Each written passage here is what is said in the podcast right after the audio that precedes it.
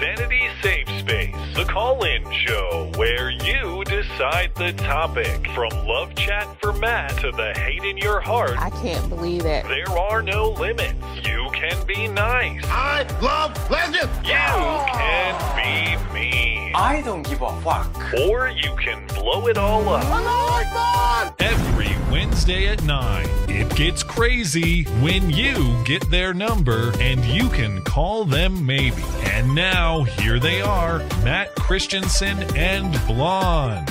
Hello and welcome to the show. It is the call in show, the show where you get our number and we are at your mercy. Hello, Blonde. Yellowstone sucks. Fight me. We're not going to spoil anything for the audience. I'm actually surprised that you watched it, though, because your position has long been Yellowstone sucks. So I'm surprised that you jumped right back in. I'm really bored. Hmm. Well, uh, here's something to uh, excite you. Did they catch the murderer in Idaho yet, or is he still on the loose? Isn't this story fucking crazy? You know, I was in Moscow when this happened. Oh, really? I did not Just know that. randomly, my husband and I were like, let's go to Moscow. Yeah. Um, and then the next day, I was like, oh my God, did you know that, that they found, they didn't find their bodies for a little while. But um, when I initially read the story, I was like, this has to be some kind of murder suicide thing. But no, they were, all four of them were stabbed to death. And You they're saying picture on the outside of the house? it's exactly what I was going to ask you. If people didn't see and you don't know what we're talking about, because it's quasi national news, but there were four college students murdered in an off campus home at the University of Idaho, Idaho in Moscow. And the photo that has emerged, I searched because I thought they had like seen photos. And I was like, okay, I got to see what this looks like. Oh But- my God. but uh, the photo that is out there, I don't know how exactly it happened, but they were killed inside, stabbed, and blood apparently bled through the floor The- the or floor, but you, from the ex from the outside the home exterior you it was can see dripping blood down the siding. right yeah so and, and puzzlingly they don't have a guy in custody they're saying there's no threat to the public because this was a quote unquote crime of passion but there's They a also guy said it was a burglary gone wrong. how did he stab four people and and manage to get away and there's no threat to the public? I bet think they were sleeping probably. But then I saw a video that came out of them. It was like one hour before they were stabbed to death. It's like, was this person just like waiting in their apartment? Yeah, I don't know, but it, it, that's a crazy story, and the fact that they haven't found him is, uh, well, we'll see where that goes. Um, hey, did you catch the big speech last night? Nope. Trump is in. That's pretty much it. That was the speech. Yeah, Trump is uh, in. I'm not doing this again. Well, how about this? Speaking of doing it again, Mitch McConnell, as of today, officially your Senate Minority Leader. So we're back. We're back in the game. Uh, exciting news to start to start the week. Anyway, uh, oh, a quick announcement. I should have made it before we started uh, talking about all those stories. But as next week is the the Wednesday before Thanksgiving, there will be no call in show next week. That's uh, November 23rd. We will be off that week, but we will return as usual on November 30th. So we'll be happy to take your calls as usual then. Thanks for your patience and uh, happy Thanksgiving. Other than that, we will run tonight's show like we usually do. You guys are familiar with how the call in show works, but if you need uh, instructions for how to participate, they are uh, in the description of whatever video platform you may be viewing on. And if you'd like to participate, but you're having trouble getting in live or you can't do it uh, live, of course, you can um, send us an email question as well. The way to do that is through the contact page of the website, mattchristiansenmedia.com slash contact. Look for the call-in show question form. And uh, that's all I got. Anything else before we uh, hop into the calls? Nope, let's do it. I should probably remind me, I should probably tell our call screener that we canceled next week's show too. I don't think I've told Oh, him yeah. yet. So Yeah. he would probably show up and be like, "What the hell?" and then remember uh, it's uh, Thanksgiving here in the United States. I, I assume they don't do that in Australia, right? Uh, the Aussies are gonna have to fill me in. Do you guys have your own Thanksgiving at a different time, or is Thanksgiving just not a thing? Anyway, uh, caffeine, cold and green. Are you there? Yeah, howdy. How are you guys? We are well. What's on your mind? Good. I was just going to say hi, but then I said, "How are you guys?" I I know that gets old after the fiftieth time. But I'm That's quite all right. You're up so first I- tonight, so it's not yeah, old. I can lay claim to it. It's completely fresh. Well, cool. Thanks uh, for having me on. I'm calling from the great state of Michigan. Mm. Cool. Uh, I've called before uh, and told you about Michigan's handgun registry. Matt, you might remember that. That was a month ago. It sounds familiar. Yeah, I wasn't. I guess I wasn't aware that you had one, but uh, I Yeah, guess you do. it's, it's odd. You uh you can purchase it at a store just like normal. They do a background check, and then you they give you a paper that you're uh, that you're meant to send in uh, to the state police. Meant to Mhm. or required to? Uh, I, s- I said meant to. I'll stand by it. Um, okay. Well, I mean, uh, it's- that's the if- legal standard. It's someone- it's just encouraged but not required. What's the legal Well- standard? Do you know? You could say required. That feels a little strong, but that's probably what it should be. Um, But it's but you as It- the purchaser are responsible for sending in the paperwork and not the not Yeah. the shop or the seller. yep, Oh. yep. It's on the it's on the purchaser. Okay. And if if one uh, doesn't do that, then it's a a civil infraction like a parking. Oh, ticket. that's right. I Right, it's right. Two hundred dollars. yeah, they're not going to kick down your So- door, but they're going to send you a a a bill in the mail or something. Yeah, yeah. That's that's not what I was calling to talk about, but I I uh, was thinking about that. Um, first of all, thanks for uh, helping me keep my sanity. I work on a, a university campus here, and it's good to hear some other. Uh, some a variety of viewpoints, and you guys help provide that. So thank Well, you for that. Thanks for tuning in. Appreciate it. Um, and yeah, being in Michigan and voting the other week, uh, YouTube, uh, uh, Gretchen Whitmer must have paid tons of money because, you know, every 20 seconds we were getting a an anti Tudor Dixon ad. Hmm. My children are old enough that they now pick up on some of this stuff. And he's like, you know, uh, my oldest was asking a little bit about what was going on, who is that, you know. and as soon as I said, "Oh well, the lady that paid for this ad, she's the one that kept you out of school for so long," said, "Oh, vote vote her out, Dad." well, no dice, I guess. Uh, Yeah. I shouldn't be shocked. But there was that moment in the debate too, where she claimed that she only shut down schools for three months or something like Yeah. that. And I think there are some corners of the state that might have only been shut down for three months, but here uh, where we're at, it was it was around a year and a half. That's outrageous. My God. Yeah. That was Yeah, for yeah, yeah. your It was kids nuts. were kept out of school for a year and a half. Did you have to do remote Yeah. or what did you do? that is wild. Remote. It, it Jesus, was man. remote, and then I was also uh, working from home. I, I would usually go into campus just because, you know, if we're having three or four people streaming video in and out, that that's a pretty heavy Yeah. burden on our uh, on our internet. But yeah, it was it was nuts. And then they went back into uh, in person a few days a week, and then they actually. so I'm in uh, I'm in Ann Arbor, uh, which is a big college town, as you might Mhm. know. And the parents had to get a lawyer on retainer and start suing, start the process of suing the school board to get back in person. That's how it happened. Yeah, They yeah, eventually won the- in court. It wasn't even a, just a No, no, decision by the it- leadership. just as soon as the lawyer was put on retainer and started working, you know, what what do you know? Two or three days later, magically the wheels had turned. Oh. Then they caved. enough. But that was a year and a half later. So you're talking this was into nearly 2022 So this- until kids were back in school. Um, yeah. So let's see. This was the end of spring of twenty. Let's see. We we got out, yeah, February or March, probably of 2020. Yeah. Um, and yeah, the end of that spring, they, with the lawyer involved, uh, they went back for a few weeks for the the end of that school year, and then for the next uh, few months, or then it was summertime when we went back. It was uh, it was kind of part time. They were doing it in in shifts or cohorts, Oh, if I remember correctly. And then it finally all got sorted out. So, you know, a year what- ago. what, if any, consequences do you see for your kids? What have been the effects? Um, I think my kids generally are okay, but they're like it, every standard shows that that uh, groups are lagging behind, and I see this with university students as well. That you know, uh, they're just just behind where they should be, whether that's a few months behind or a solid year or more behind. Everyone's just a little a little bit backlogged and and not well, where they should be, which is too bad. I, I'm fascinated from afar that anyone could affirmatively vote for someone like Gretchen Whitmer, Yeah. but but I know. I- outside of um, let's just, let's play the game and, and say it's all uh, that everyone loves Gretchen Whitmer, um, of course. and that there's no shenanigans. No, of course not. What do you think the people who actually support her? What is what do they see in her? What is their reasoning? Why do they like her? I don't know. I it, I think it was mostly a vote against Tudor Dixon. They ran some some pretty strong um, opposition ads.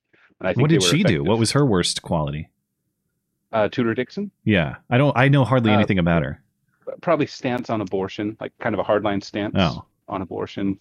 Um, and she's backed by Betsy DeVos. A lot of people, especially uh, left-leaning folks, really hate Betsy DeVos around here. She's a Michigander, so people. so the kids were kicked her. out of school, and you're mad at someone else because they, I don't know, they might restore more local control from the federal government on schools or Uh-huh. something like that.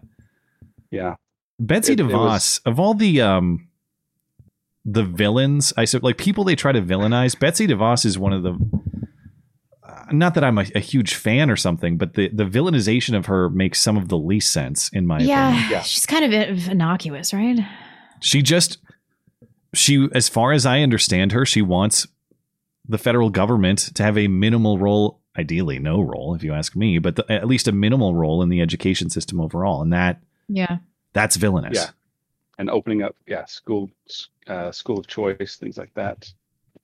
Yeah, Hmm. but she's like she's old Michigan money, and I guess people really have it out for her. And there might be stuff that I don't know about her, but uh, you know, the the opposition ads were really strong, and they Yeah. were every you know before every video. My kids are old enough that they now watch some YouTube, and Yeah. yeah, before every video, it would roll some uh, some anti Tudor Dixon ad. Godspeed in that state, man. Really, Godspeed in Yeah, a lot well- of states. I don't mean to single it out, but Gretchen Whitmer is just one of those that really uh, disheartens me. The idea that Yeah. that Yeah. that, that If you wanna lady be- during Corona was just outrageous, going after the barbershop man and all the other nonsense, and the Yeah, idea that yeah, yeah. people say, And- "Yes, ma'am, please, let's have some more. We loved it." It's just it, it's really demoralizing to me, and to these be things honest. didn't really come up in uh, in debates or in conversation, uh, which I was pretty surprised about because you know it's not like it's not like 20 years ago when people you know kind of glossed over it. This was Yeah. six months ago or a year ago that these things were happening. Well, thank you for the Um, thoughts. I hope the best for your yeah. family and for your Yeah, yeah, kids. yeah. Thank you very much. Um, I- I will leave you with some some good news. I have a a new 12 gauge fishing rod that I'm going to take hunting uh, over into Kansas uh, in a few in a week. I'm going to go out there and and do some 12 gauge fishing, and it should be fun. All right. Well, happy fishing. I guess I'm not sure I Yeah. even follow, but okay. No, that uh, if you know Salty Cracker, he. Oh, I don't know the to- reference, but I assume that you're trying to, sticks to to bag some sort of animal. Yeah. No, Yeah. yeah, we're going to go uh, pheasant hunting. It should be a blast. Oh, cool. Oh, All right. fun. We'll have fun. Yeah, yeah, yeah. Well, thank you guys very much. Yep. Thanks for Have a calling. good one. Yep. Okay, hold on. There we go. Uh, Viking Jesus is up next. Viking Jesus, are you there? Yeah, yeah. How's it going, guys? We are well. Hey, are you? You're still in Oregon, right? Unfortunately, yes. Yeah. Oh man. Well, I saw the uh, uh, my my prediction that they were going to elect the Republican governor did not uh, was not realized, and they went with uh, the. Uh, yeah, I wondered the I wondered how LGBT governor. shenanigan that, but oh, you think there were shenanigans? Do you? Uh, officially, Well, I don't know. I mean, you can you can phrase it in Susan language if you want, but Susan Well, you compliant know. language, I should say. well, you know, free, freest and fairest election ever. Okay.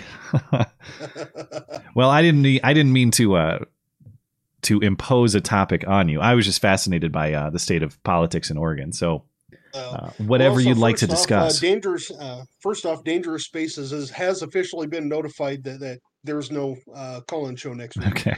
Well, I'll Uh, still have to get. so- I'll still have to email him to say I'm. I apologize for the uh, poor. Uh, what's the word I'm looking for? Communication here, something like that. Uh, Uh, I should. He should get that from me instead of uh, me saving that for the last minute and uh, him hearing it secondhand. But I appreciate the gesture. Well, and uh, So what I, what I was calling in to talk about tonight was was somewhat related to the the election. It's the uh, or, Oregon's uh, new draconian gun um, Oh, gun yeah. control bills. Did you see this, Blonde? Um, I guess we did talk about it a little with an Oregon caller the, the uh, before the midterms, but Yeah. this was a ballot measure. You want to explain the terms? So uh, not not only does it limit uh, limit uh, magazines to ten rounds, uh, with exceptions, you can keep them if you have them, but you can't leave your house with them. What? what? Okay, you can't so go if- to the range or anything. If you can go to the range, but if you do, it has to be in a locked container, separate from the firearm, Oh, God. unloaded. And if you get caught with it, you have to prove that you had it before. How? It's up to you to How? prove that you had it before. How? I uh, first of all, magazines aren't serialized. If you have like thirty of them, you, any one of them is interchangeable with the other, assuming they're the same P mags or you know USGI mags or whatever they are. Um, exactly. So the idea that you're going to prove that, well, I could show you a, a receipt for like a PMAG from five years ago, but I might have got that PMAG from my friend, uh, fi- you know, five days ago. How would they know? Or you know, I I live two I live two hours from the Idaho border. You know, I mean, Right. Just drive over there and buy it. This is so preposterous. You're supposed to. This is the same thing the feds Well, already do with NFA the- items. I mean, you're supposed to carry around your documentation at all times. Bill. That's not even the most preposterous portion of the bill. It's it's um, so in order to buy a new firearm, you have to go in and take a uh, take a uh, class, and part of this class you have to uh, is a live fire portion, and in most places you have to bring your own firearm. Okay. Well, how do you get it if you're a brand new buyer? Exactly. So you can't. You borrow one, or do they give you? What do you do? How do you even You- you train? if you have to pass the test, how do you train for the test? Yeah, for real. You can't. Yeah, you can't borrow one because if you do that, that's a tran that's that is a firearm transfer, and you need a background check. you need a permit and a background check to in or, in order to to do that. You know, Okay, and so so they don't have a facility when you do when you go to take this test. They don't. Pro- you can't buy a firearm because you're not licensed to, and they don't provide you with one, and you can't borrow one. Is that what you're telling me? No. Yes, There's no way that's going to hold up. There's, well, I don't know. I guess I there's I've been saying there's no way they're going to do a lot of things for several years now. So, but but here we are. my God, that's uh. Okay, well, somebody's got to be challenging this, though. I assume the lawsuits are already they're working on. yeah. it. I mean, as well as soon as as soon as the uh, the election, as soon as the the vote gets certified, uh, there's people already standing at the at the courthouse. Uh, at, yeah, excuse me, I can talk. There's people already standing at the courthouse with paper uh, paperwork and lawsuits drawn up to be t- uh, you know to be turned in as soon as as soon as the vote gets certified. Well, and the thing that's so disheartening about this, eh, my my initial my, my knee jerk reaction is Big Bird costume. You know, pitchforks, Big Bird costume, uh, colonial spirit, revolutionary spirit. But this was a ballot measure. I don't know who got it on the ballot. I don't know the entire history of it. But this is by the vote It of the people. It's not like imposed on you by some tyrant. This is Yeah. people voluntarily signing up for this nonsense. And and again, Yeah, another it episode passed, that's just very um, disheartening. Yeah, and it passed like uh, forty nine point two to percent to uh, fifty point eight percent. Ooh, so narrow. So it's It- it's all of yeah. Portland and Eugene just imposing on the rest of the state as usual. Yeah, yeah. So in your case, I I don't mean to out you, but I would assume that you are probably previously armed. Are you allowed to keep those arms? And you could use a Yes. hypothetical person if you don't want to discuss your personal Well, yes. situation. As a matter of fact, if you live in Oregon, I recommend you you go to your gun dealer and buy now because the the NICS system is already backed up for uh, about four to six weeks. God, dude, the, so it won't take effect until when? How long does an Oregonian have? Uh, Thirty days after the vote is certified. So probably year's end. Optimistically, Um, maybe before that. We're we're looking yeah we're looking at uh, projected as mid January. Oh, okay. So you do have a little bit of time, but and and I will remind um, Oregonians too, because you you might be right that uh, that there might be a run on the shops there. If you're an Oregonian who would like to arm yourself before legally, Susan, legally uh, before this takes effect, you, as a reminder, you can purchase online. You can have it shipped to an FFL. You can have it transferred to you. That's all perfectly legal. There's nothing wrong with that. Um, I, I certainly would if I was if I was a person in Oregon at all concerned with my own self defense. I would I would be p- making a purchase before this takes effect. Yeah.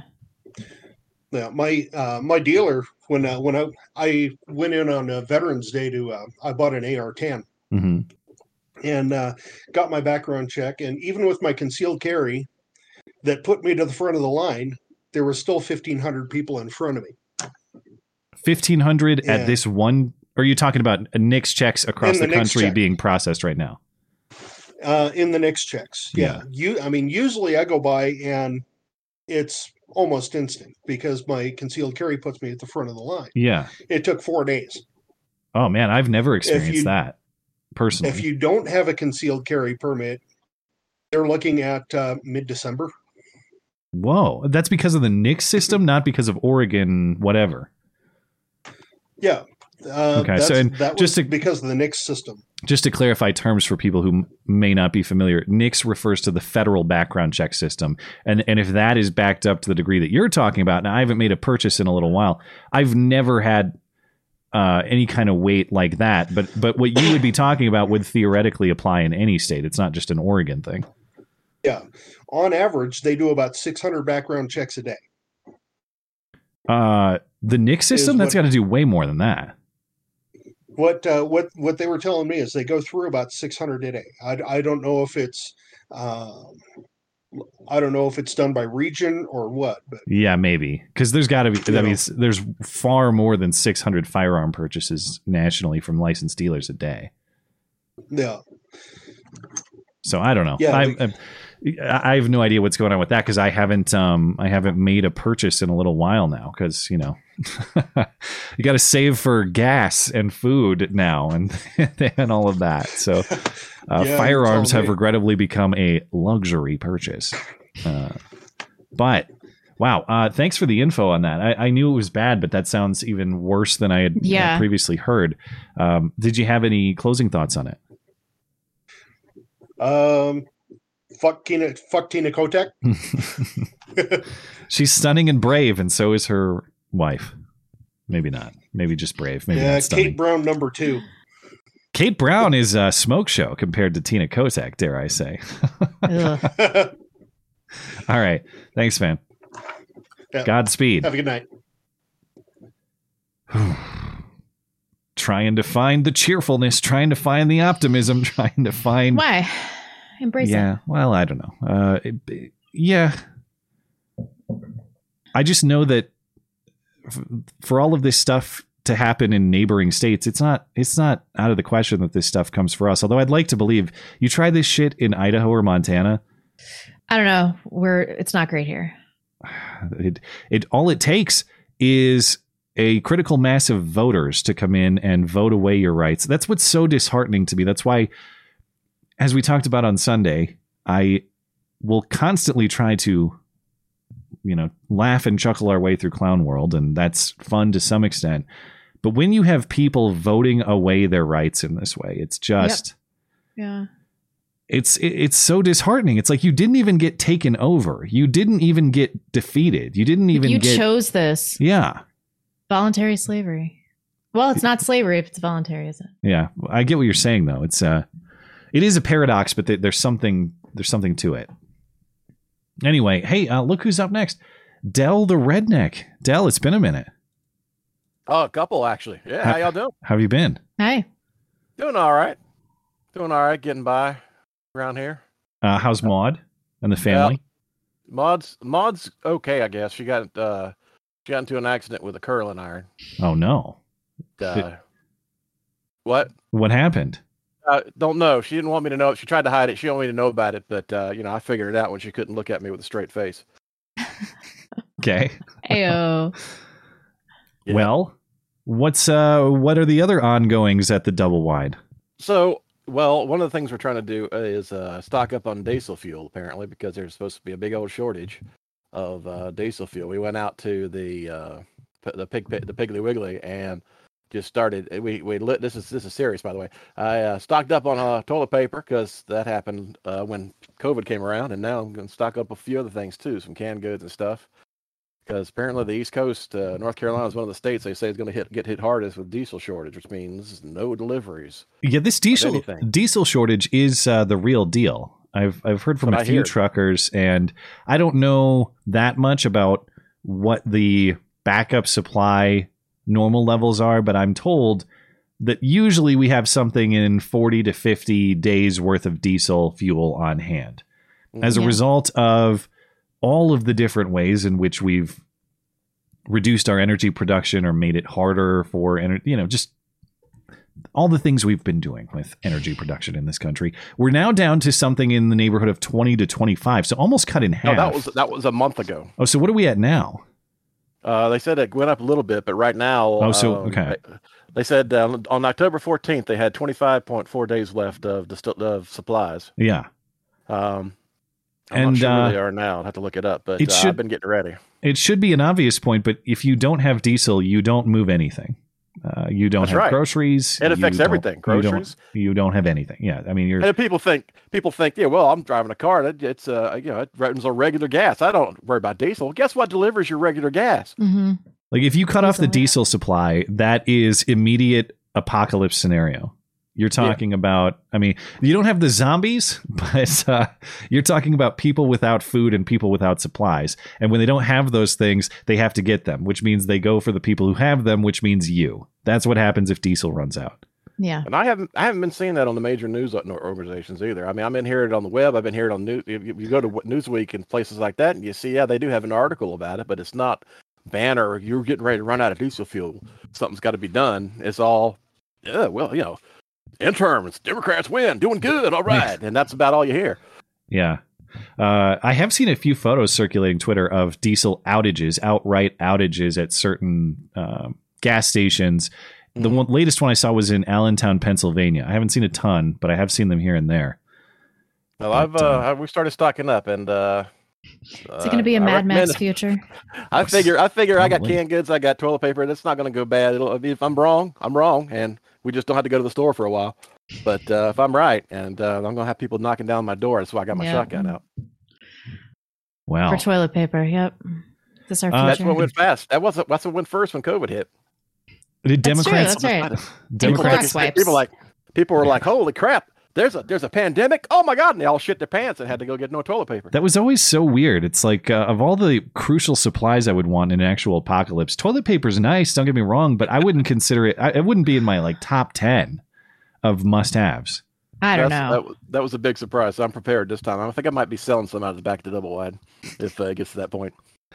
Uh, did Democrats uh, overperform in North Carolina as well, or uh, did they actually lose? Yeah, they did. No, they Really? we only had one Republican win, and the rest of them were uh, Just the were uh, the senator very, guy. Very disappointing. Very disappointing. Hmm. Yeah, just the senator. That's it. Uh, well, there might have been one other one. I can't remember, but most of the major ones were all blue. It was uh, pretty disappointing. well, Uh, amazing. I'm glad I live in Pennsylvania, though. Uh, That guy uh, Fetterman. Have you ever seen that movie Sling Blade? I have not. That's a movie, You right? need to I haven't look seen. at it. yeah. It's look at look at pictures of Sling Blade. The guy uh, Let me see. uh, Billy Bob Thornton's picture of Sling Blade. And tell me he don't look just like Fetterman. Don't just look like that. Don't just look just like that. Sling Blade, Billy Bob. Oh yeah, kinda, but uh Fetterman is way bigger and probably No, just look at the head. Just look at the face because that's what they, they zoom Yeah. in on the face when he talks. And I'm thinking, is this is this another? Is this the replay of Sling Blade again? Oh no, that's Fetterman giving another speech. he kind of has the same posture and sort of default face, uh, facial expression Yeah. too. Yeah, you're right. There are a lot of similarities. Makes the same sense as the guy too, apparently. Yeah. okay. Well, uh, any thoughts? Uh, any closing thoughts before we let you go? Oh well, I was. Uh, I had a couple more things actually. I forgot a couple more times. Um, All actually, right. I, uh, always have time for a couple Dell punchlines. get one. All right. Well, Maud. Uh, Maud came up with a new invention. Hmm. I don't know if you're going to hear about this though. Uh, you know that thing on the toilet uh, that uh, squirts in your nether regions? It's a bidet or something like that. Yes. Maud has come up with a new redneck bidet. That's Go where on. she lay. That's where she lays on the ground under someone and spits. oh. No, Okay. no, no. You'd be surprised what tobacco spit can cut. through. Oh, get out of here, Dell. All right, all right. I'll see y'all later. Just Bye-bye. one? I thought there were more. All right. Uh, well, she wouldn't let me. So all W- right. One more. I want. Bye-bye. I want one more. One more. you want one more? Yeah. All right. Um, uh, Zeke was bragging the other day that uh, all the women he slept with, but I told him, you know, when I was his age, I preferred to brag about the ones that didn't fall asleep. Fair enough. All right. Fair thank enough. you. All right. Thank you, Dell. Have a great night. You too. Bye bye. Boo. Let's see. We are due for a break right at the bottom of the hour here. Let's uh, Okay. see if we have a few things to read here. Uh, Nicholas H says, "Is this Susan allowed? Has Susan released her policy on the 2022 election? No. Dem- uh, a party that starts with D cheated to steal many elections in 2022. Uh, your thoughts? Do you have anything to add to that? Yeah. I mean, this is this is the future that we're looking at. It's going to be like this every time. Hmm. Every time. Then we're not going to be able to talk about it, and you know, I don't know what anybody's expecting. Like, why is anybody surprised? Well, the the most realistic plan I've seen circulating Twitter is uh, what we got into a little bit on Sunday, and that is just if they're professional ballot farmers, you're going to have to out farm them. You're going to have to out harvest, and uh, if you want to play within the system, that's the only solution that I see. The trouble is they have lots and lots of paid operatives and lots and lots of funding Yep. for the like. And the other variable I hadn't even considered is that the nature of their typical voter also makes it easier. Yeah. Usually they're going to be harvesting in urban centers, which means proximity to individual voters is shorter or, you know, everybody's closer together. If you want to harvest in say Montana, which you probably don't have to, but let's say that that was the situation.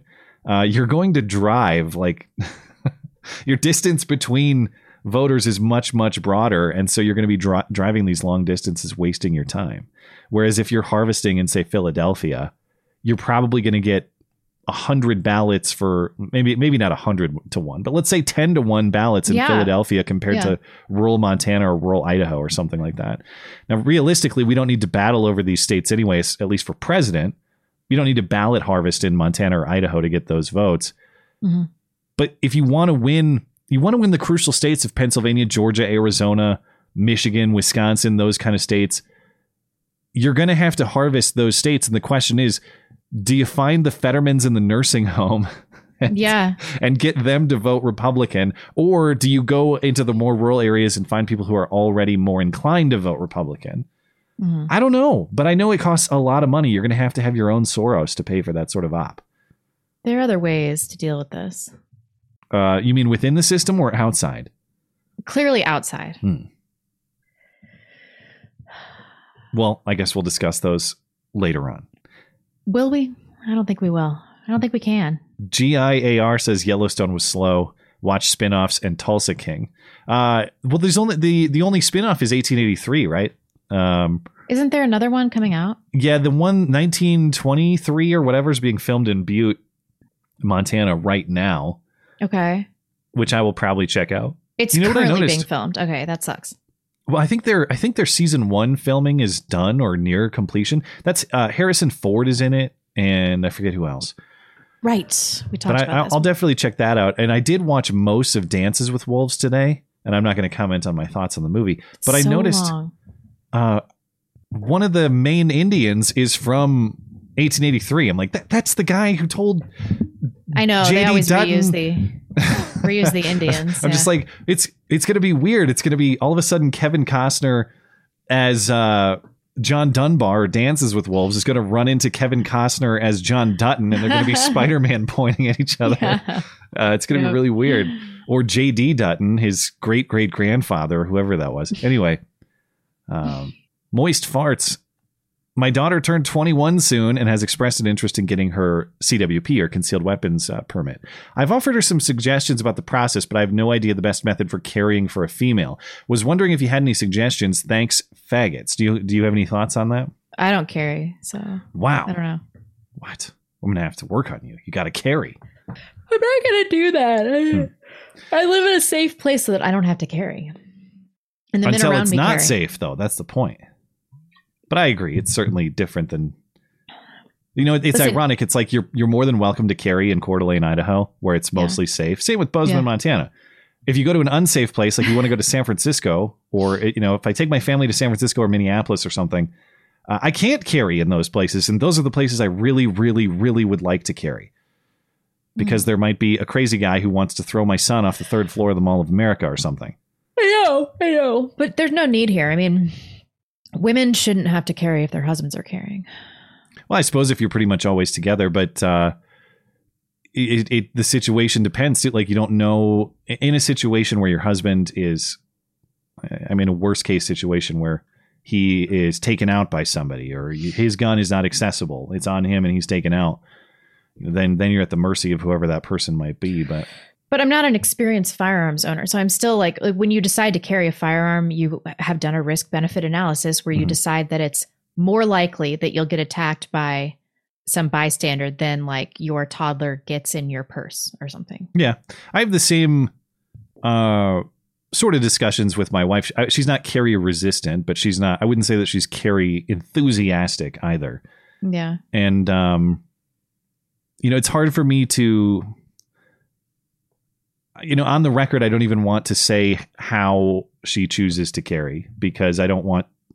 It's one thing for me to say that for myself because then if you were to encounter me in public and you would kind of know what my setup is in her situation I, I don't really want to put her in that situation so I'll, Yeah. I'll probably have to punt this question but i will say there there are actually a lot of um, really for anybody who, who decides to carry whether you're a man woman whatever uh, there the carry preference comes at least in my mind there there there are people who will tell you it's objectively better to carry this certain way for reasons X, Y, and Z. Uh-huh. And certainly there might be benefits to draw speed or benefits to concealability or whatever else. But f- for me, as long as you have the firearm on you and ready to go, that's a lot better than being completely helpless. So just like uh, your choice of carry firearm comes down to a lot of personal preference and comfort issues, same with the carrying. I, I Yeah. would say um, give yourself a few options. A lot of women prefer even carrying in a bag or like a purse. Now, that's not the most prepared Yeah. option because you're going to have to fumble around and dig through that. But there's a lot of, I've seen a lot of like women's uh, clothing that is even sort of uh, carry accommodating. So if you're just getting into it, my suggestion would be try a few different options, carry them for you know a day or two, see what works for you, and, and it'll be you'll you'll develop a habit or you'll find some comfort in a particular way that that suits you. Right. Uh, much better to have it than not to have it. So just find a way that you can have it comfortably, and I'm sure you'll be in good shape. And congratulations on the decision. Incompetent Hand says, loved when Blonde and quite, quite frankly talked about Punisher and Daredevil. you would like Daredevil a lot too because he struggles with his Catholicism. Does he? yeah, I tried to look it up on Netflix. It's not on there. I don't know anything about it. Uh, so, but uh, yeah, it was cool to see you guys uh, go back and forth a little bit because you know I've, I've liked Frank for a long time and think he makes good stuff. And of course, you guys haven't interacted very much, so it was it was cool to. No, I think we've interacted at all, right? Yeah, yeah. Well, at least not on air or not by video in that way. Hmm. Uh, and last one for now. Daniel Yeager says start harvesting with the Georgia runoff just to get a baseline, then spend the next two years perfecting the practice. I say that's an option. Uh, I've I have seen a lot of enthusiasm for this because I, I think I and many others are not necessarily optimistic about the pros uh, the prospect of out farming these farmers. Mm-hmm. But there's kind of a push. People like say, "Oh, don't be black-pilled, don't be defeatist. We have to beat them." It's kind Yeah. of funny. The, the the difficulty with this too, and I'll be quick because we got to get back to the calls. Even if we were to beat them at the farming game, I don't want to live in that country where we're all just trying to drive around, gathering other people's votes in this kind of dishonest, shady way. Yeah, but you have to deal with what you're, know. handed, you know. This strategy is is play the game to end the game, basically. And Well, we'd actually would have to follow through follow through with it in the event that we were able to achieve power.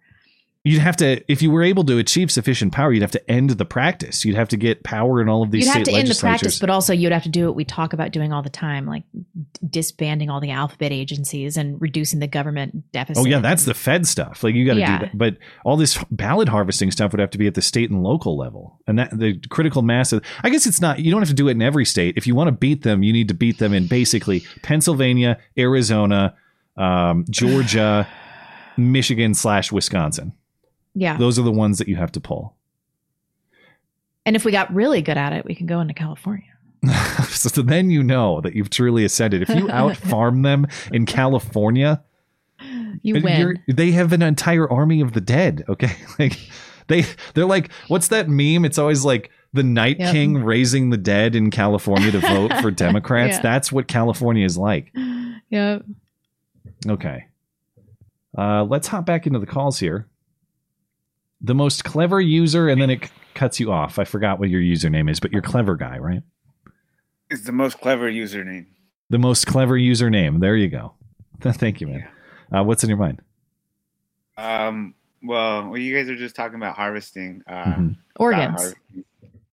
Um, Yeah, In Orange County, California, yeah. they lost a, a House seat on the last midterms. They being the Democrats or the Republicans? Republicans lost the House because Orange County is very Republican.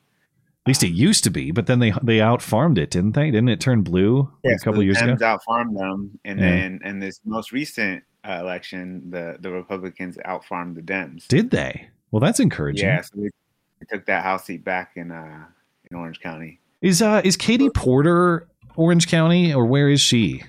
She had a really Oh, close race too. I don't know the details on that one. She's California's 45th. Um yeah, that's down like it's surrounding Anaheim. So she almost lost Yeah. too. Yeah, it's pretty close. It, they're still, I mean, California's California, so I think some of their counties are like only 45% tallied. Yeah, they're still counting. yeah. Yeah, it's really bad. It's going to be uh, vote month, not vote day. God, it's ridiculous. month. But anyways, uh, I wanted to talk to you guys about um, judges. Yeah. Okay. Um, I sent like an email question a, a while ago, and then it kind of got answered, but I don't think you really hit my my the point I was trying to get to. Okay.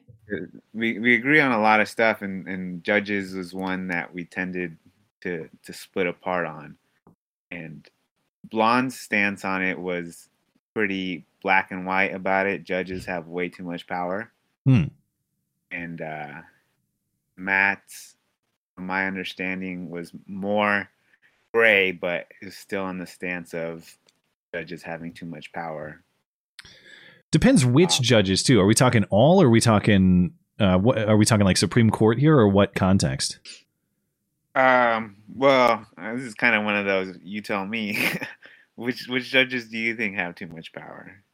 Well, I think that the the United States Supreme Court has certainly usurped a lot, uh, both through well, when they when they outright invent constitutional rights or outright invent federal policy to be imposed on the states by reading nonsense into the due process clause of the 14th amendment for example that's one problem where they've just Mhm. taken the philosophical liberty to create whatever they want, uh, saying that they've interpreted it from the constitutional text where they can read the penumbras and the emanations and all the things that we can't see. But to go deeper, the reason that they can do that, the Supreme Court in particular, is because we have set up a standard whereby they have the final word. They have judicial review, not just for the interaction between the executive uh, and Congress at the federal level, but through the 14th Amendment and the application to the states, they have the final word on any law written anywhere in this country. And that, I think, is a major problem. Uh, I, I don't think that was, well, I, I- it's not just that I don't think, that was never the original intent in the design of this country. And even though there are, it certainly does create outcomes that I think are favorable. For example, I think uh, the striking down of the New York uh, concealed carry uh, law was a good outcome.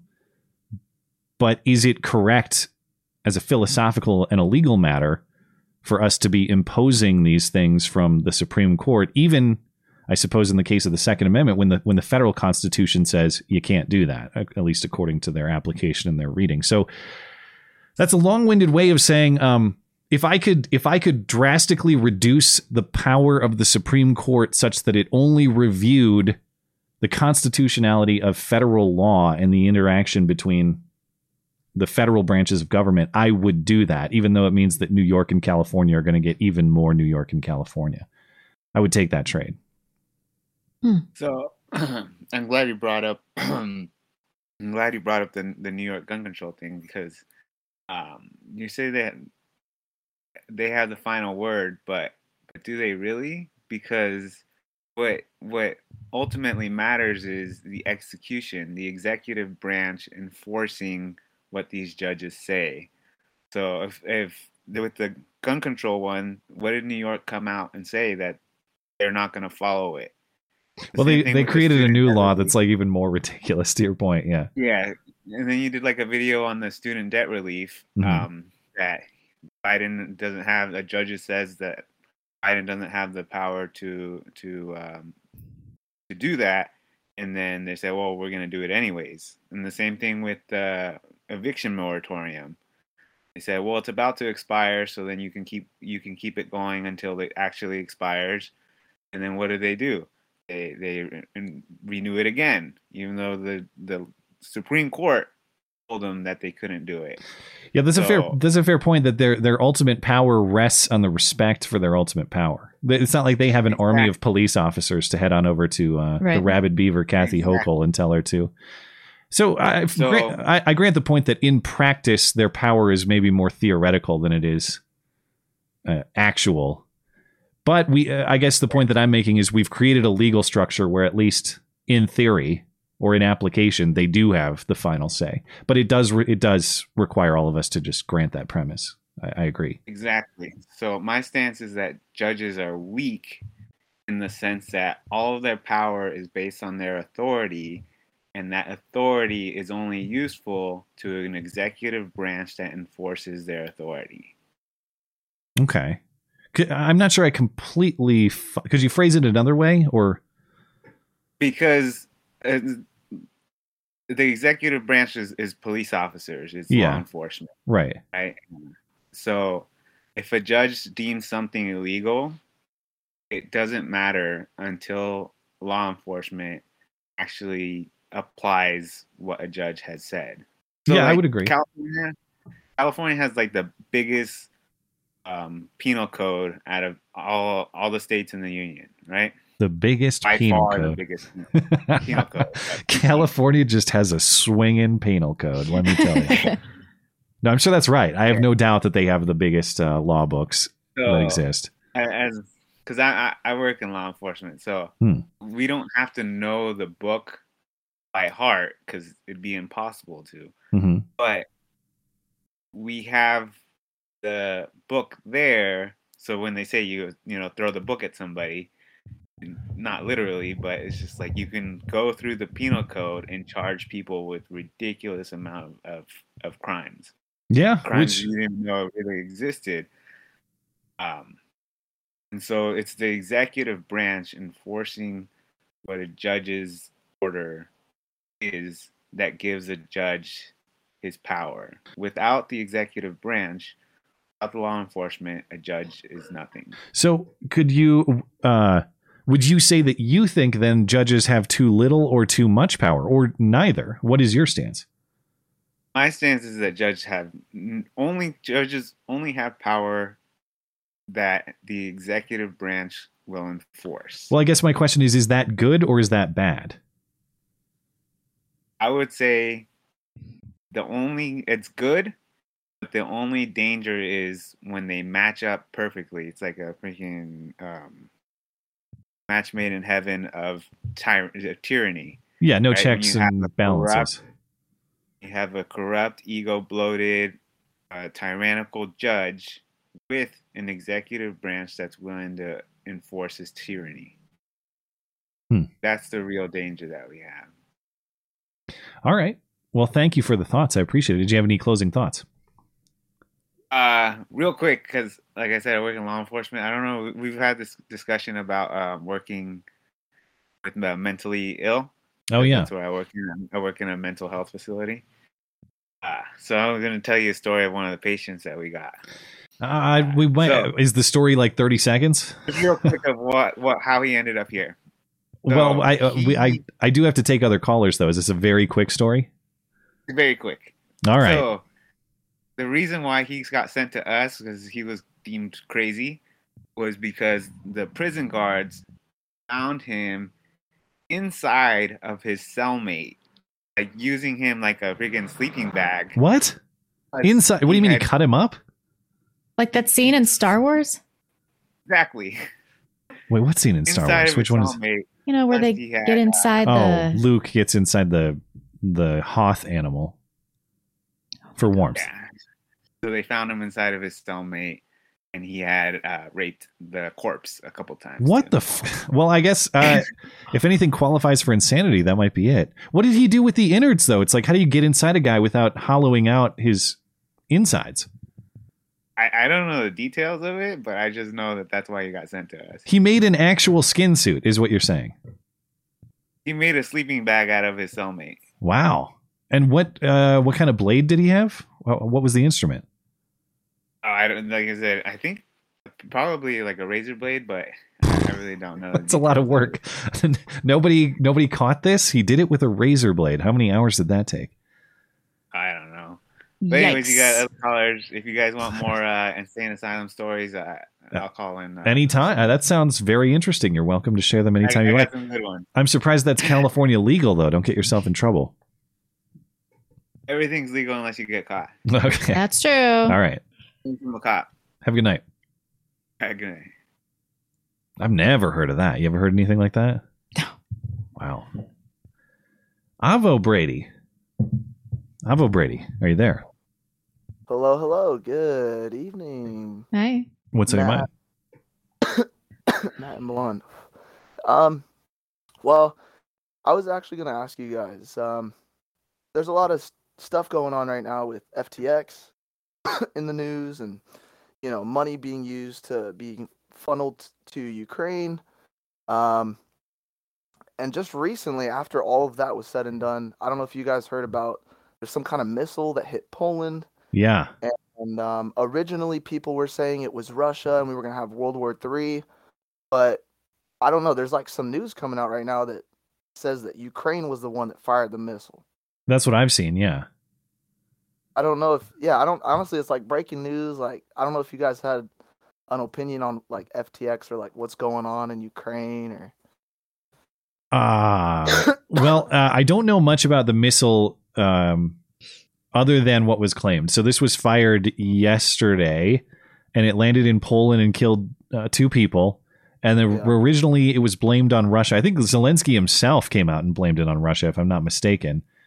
And then today, information has come out to say it was some sort of Ukrainian missile that just went off track or something like that. Now, of course, if it was Russia that launched a missile into Poland and killed two people, that would be a huge deal internationally because Poland is a member of the NATO alliance, and then all of a sudden we have a, a an obligation to defend the Polish, and you potentially do have a world war situation. I don't know much more about it than that, though. I did see. Um, well, I mean, there's just a lot of a lot of reaction to it on Twitter. But as far as FTX's involvement in Ukraine, uh, I, I don't have much more to say on it than we did on Sunday because I haven't seen much more new information. Other than I That's just right, note right. ex- exactly as you were saying, Blonde. Um, I have watched, you know, my typical morning news, and I browse the mainstream headlines. Jack shit about FTX on the Yep. morning news. I've seen nothing. And again, Incredible. this is this is a massive number one. It's a massive financial scandal on its own. The defrauding Yeah. of all of these customers to the tune of billions Huge. of dollars. But of course, in the Ukraine uh, money laundering and everything. I mean, the there's second going to talk biggest about it. donor to the president of the United States is a massive fraudster with Yeah. crazy man boobs, and no one's going to talk And no one about it. cares. Yeah. No, no one gives a shit. Yeah. Yeah. So it, it, the, I suppose the silence. Well, I guess the scandal is the scandal. Don't get me wrong, but the silence is another layer of the scandal. Yeah. Shoot, I had something I was gonna say that that totally just reminded me of something. FTX. No, What about it? gone. Oh, I'm sorry, guys. What uh, I saw, I, I was talking about. We were talking about FTX before we went live because I was sort of I was browsing Twitter and looking at what's going on, and I didn't know that Sam Oh. Bankman-Fried, the CEO guy, was on Meet the Press with Chuck Todd a month and a half ago. And I watched a little bit of the clip, and the guy is just shaking nervously. I know if you're listening Yes. to this, you can't. He's a real weirdo. It looked like he was on drugs or something. I, maybe he was just very, very nervous, but he was just fidgeting and shaking. And uh, I know that if you put a bunch of like you go onto any of these crypto exchanges and you put money in it because you're buying Bitcoin or Ether or whatever, you're not necessarily going to vet the CEO to make sure that he passes the the look test. But it is baffling to see him on look test. when you see when you see him physically like that, you think there's no way anyone should have ever trusted a dollar with this guy, and yet Yeah. billions were trusted to him. And he was making um he was meeting people publicly. He didn't stay behind the scenes at all. Yeah, the the cringe videos with Tom Brady and all the now they're saying Tom Brady might get sued. Not only did Tom Brady mo- uh, lose like hundreds of millions of dollars, or at least it's in jeopardy because nobody really knows how they're going to get their money back. But I saw today that Tom Brady might get sued for endorsing FTX. Like he's responsible for people putting their money in. I, it Why? seems seems like Buyer beware. weak to me, but it's Yeah. they're they're talking like that's going to happen. Okay. Well, Kyrie Irving too, actually. So Kyrie, Kyrie has had a Oh real rough goodness. patch lately. Uh, Yes, I, he apparently, has. he's involved in the FTX uh, business somehow. yeah, but then there was. Or am like I a New wrong? Am I York mistaking him for someone else? Because given his uh, inclinations, it seems like hard to believe that Kyrie Irving would have gone into FTX. I don't think Yeah, he did. don't know. Who am I mistaking him for? Maybe I got it. Maybe I got that wrong. Maybe that's completely made up. Sorry. Avo Brady. You were trying to say something. You are fake you're fine. news. Um, I was just gonna say there was like a puff piece recently in the New York Times about, I think it was the New York Times about the whole situation, and it like never mentioned anything about a scandal or him being a thief or anything. It was just I don't know. There's just too much coverage of this FTX story.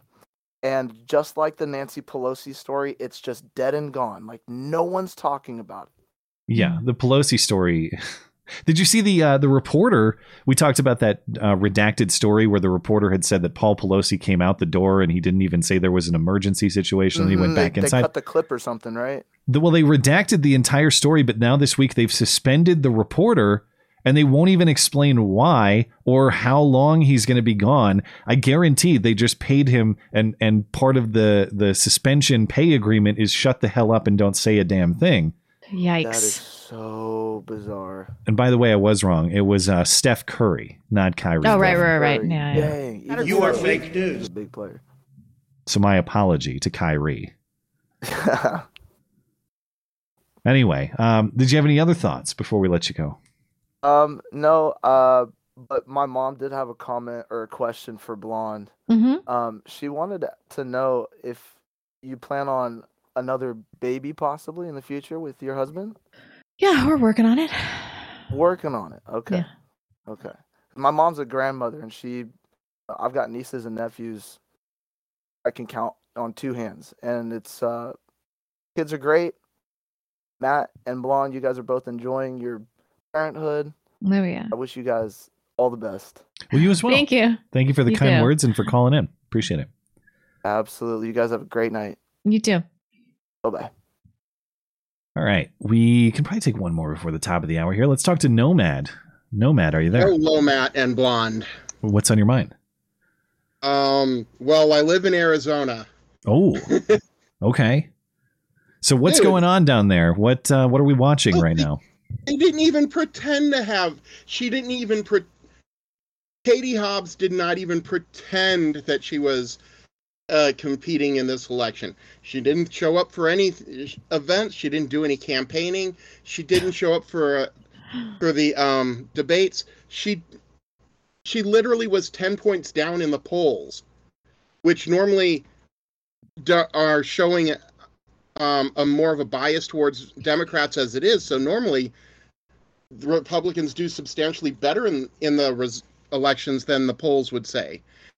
But you know, magically, all these votes show up for Katie Hobbs in the ones that were um, counted after election day that wouldn't reasonably be in those population groups. And a lot of people voted for a bunch of Republicans except for Katie Hobbs. I do was- find that weird. was- Like this, the Secretary of State candidate, or was it the Treasurer? One of the two She was the. Secretary of State, State, which is in charge of the freaking elections. Well, uh, Katie Hobbs, you mean? Yeah. Yeah, Um, and it but, was for the governor.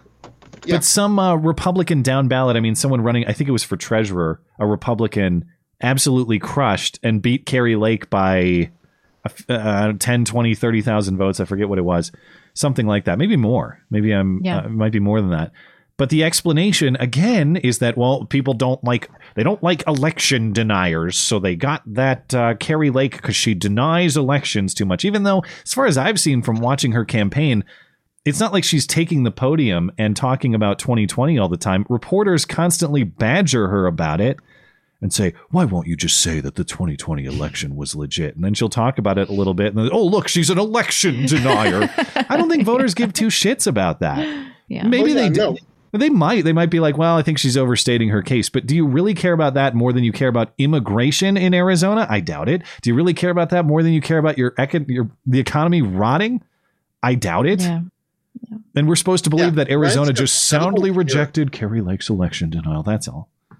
Yeah, uh, in the past uh, eight, ten years, I don't know what the official numbers are, but I know from my own observations that the same apartments I saw renting for four or five hundred dollars a month eight years ago are sell are renting for eight hundred to thousand dollars a month now. Even that sounds downright affordable. I need to move to Arizona. Oh man, That is, yeah, that's crazy. Maybe that's the so answer. much higher here. yeah, maybe maybe that's the answer though. Is that they all, all those Californians moved in and drove the prices higher, and Oh, uh, and they voted accordingly. Yeah, and Californian. Well, actually, no. A lot of these companies that are doing that are still based in California. Ugh. They bought the properties here. Yeah. um, because they were low priced and they were like, what, $500 a month? Never minding the fact that um, Tucson's one of the lowest uh, income uh, parts of the state of Arizona, which is not a state known for high income. Yeah, I, I the fact that that Hobbs and Fetterman now Fetterman to his credit, I suppose, relative to Hobbs, he did the debate. Yeah. He did the debate. He did more than Hobbs did, but this this hide in the basement, don't say more than you need to strategy is working. Worked for worked for Biden, worked for Fetterman, worked for Hobbs. And again, it's just I think Dem- long as they, they've gotten so bad that I think their strategy is just any public appearances will be net negative for you relative to the ballots that will farm Mhm. otherwise. So the strategy is just hide, go on TV once in a while, and we will we'll go play Pokemon. Got to catch them all with the ballots out there, and uh, and that's how they do it. as long as the fix is in, why even spend the effort? Is what their ner- new strategy is. The fix is in. The media's got their back, and uh, seriously, uh, uh, Biden could get caught on the White House lawn being sexually inappropriate with a goat, and the media would cover it up. That They might be an cover it up, improvement for him. He's usually sexually inappropriate with little girls. Sure, So, I'd rather it be a goat. Yeah, goat could oh, take one yeah, for but the I'm team. talking to a different degree. Ah, you're talking the. All right, the full Yeah. the full on Afghan treatment is what you're saying for that goat. Pretty much. yeah. All right, man. Well, uh, Godspeed to your state as well. Did you have any closing thoughts before we let you go? Oh, we just need all the prayers we can get right now. Hmm. Y'all have some good luck. Thanks. I appreciate the update. Thank you. Have a great night. Bye. we were talking before live too. Uh, not that I'm extremely concerned with the state of Montana politics, but I neglected to mention a moment of herstory on Sunday that I was actually Ugh. unaware of, and I became aware of it because of one of the final chats in the show on Sunday. Uh, it, it- we elected the first transgender person to the Montana state legislature. Uh, A some, lazy tranny. It's Uh, just like an effeminate gay man with lipstick. yeah, not not high effort. So a lot of those national trends are coming. Now, in fairness, this is from like dead center Missoula district, which is uh, University of Montana and the center of leftist politics in this state. So it's not necessarily surprising. We did get a super majority of Republicans in our state legislature, and of course, we have Governor Body Slam. So maybe maybe Governor Body Slam will body slam the new tranny legislator. That'll be something. Wouldn't that be something? The memes. The memes. We had that chat about uh, Yellowstone, but that and I, I do agree that it, it was a little it was a little slow to start, and without spoiling much, John Dutton's can was it his acceptance speech as governor? I Yeah. I would vote for that man in a second. Yeah, totally. Anyone who comes here out of state, uh, you know, non-resident tax, we're not going to become California's playground. We don't like you. Go away. Everybody, None shut the the, hell up. characters are likable though. They're all like morally bankrupt, and so I'm having a hard time like connecting to anybody. The only person that's likable is Casey. Oh, I hate Casey Why? Because so he married hot. Monica, and I hate Monica. That's but he he knocked her up. That's why he married her. I, yeah, I guess there's honor in that. But that that's why the show's so great in a kind of like Game of Thrones because there are so many hateable people too. And hate watching, I quite enjoy. Like when I, I hate all the characters, but I don't hate John Dutton. I actually Dude, quite it's like, like a John Dutton. it's like a soap opera for conservative people. Like it's so dramatic and stupid. I don't know why I'm watching it it's because it's great. because Taylor Sheridan's a fucking hack. and you notice how much more gruff Kevin Costner's voice is in yeah. Yellowstone compared to say Dances with Oh Wolves. yeah. He's like yeah. several octaves higher in Dances with Wolves, but when he's John Dutton, it's all low and gruff, you know. Uh, I love the God, character. Beth though. is the worst. See, I this is my conclusion because you should love Beth. Why? The She's a reason you hardened feminist, like giant No, no. horror No, no, careerist. she's she's just no. Well, I'll be careful how I phrase this. There are similarities between you and Beth. It's not a perfect False. overlap, False. but I think the reason you hate her is because no nonsense. you're somewhat similar. Mm-mm. I don't think Beth Beth clearly understands the role of men and women, and she's the sort of alpha female who wants an even more alpha alpha dude, Yeah, that's which Rip true. is in ways, but he's also kind of he's Rip is soft to her, but in every other way he's like, you know, he's rough and tumble. Whatever. The show sucks my balls. And yet you watch it, and you- I know. I watch it so we can talk about it. oh, that's why. Oh, Yeah. okay. No enjoyment whatsoever. You probably None. watched it before I did. Last night. Yeah, we watched it yesterday too. All right, real quick uh, super chat update. We'll get right back to your calls.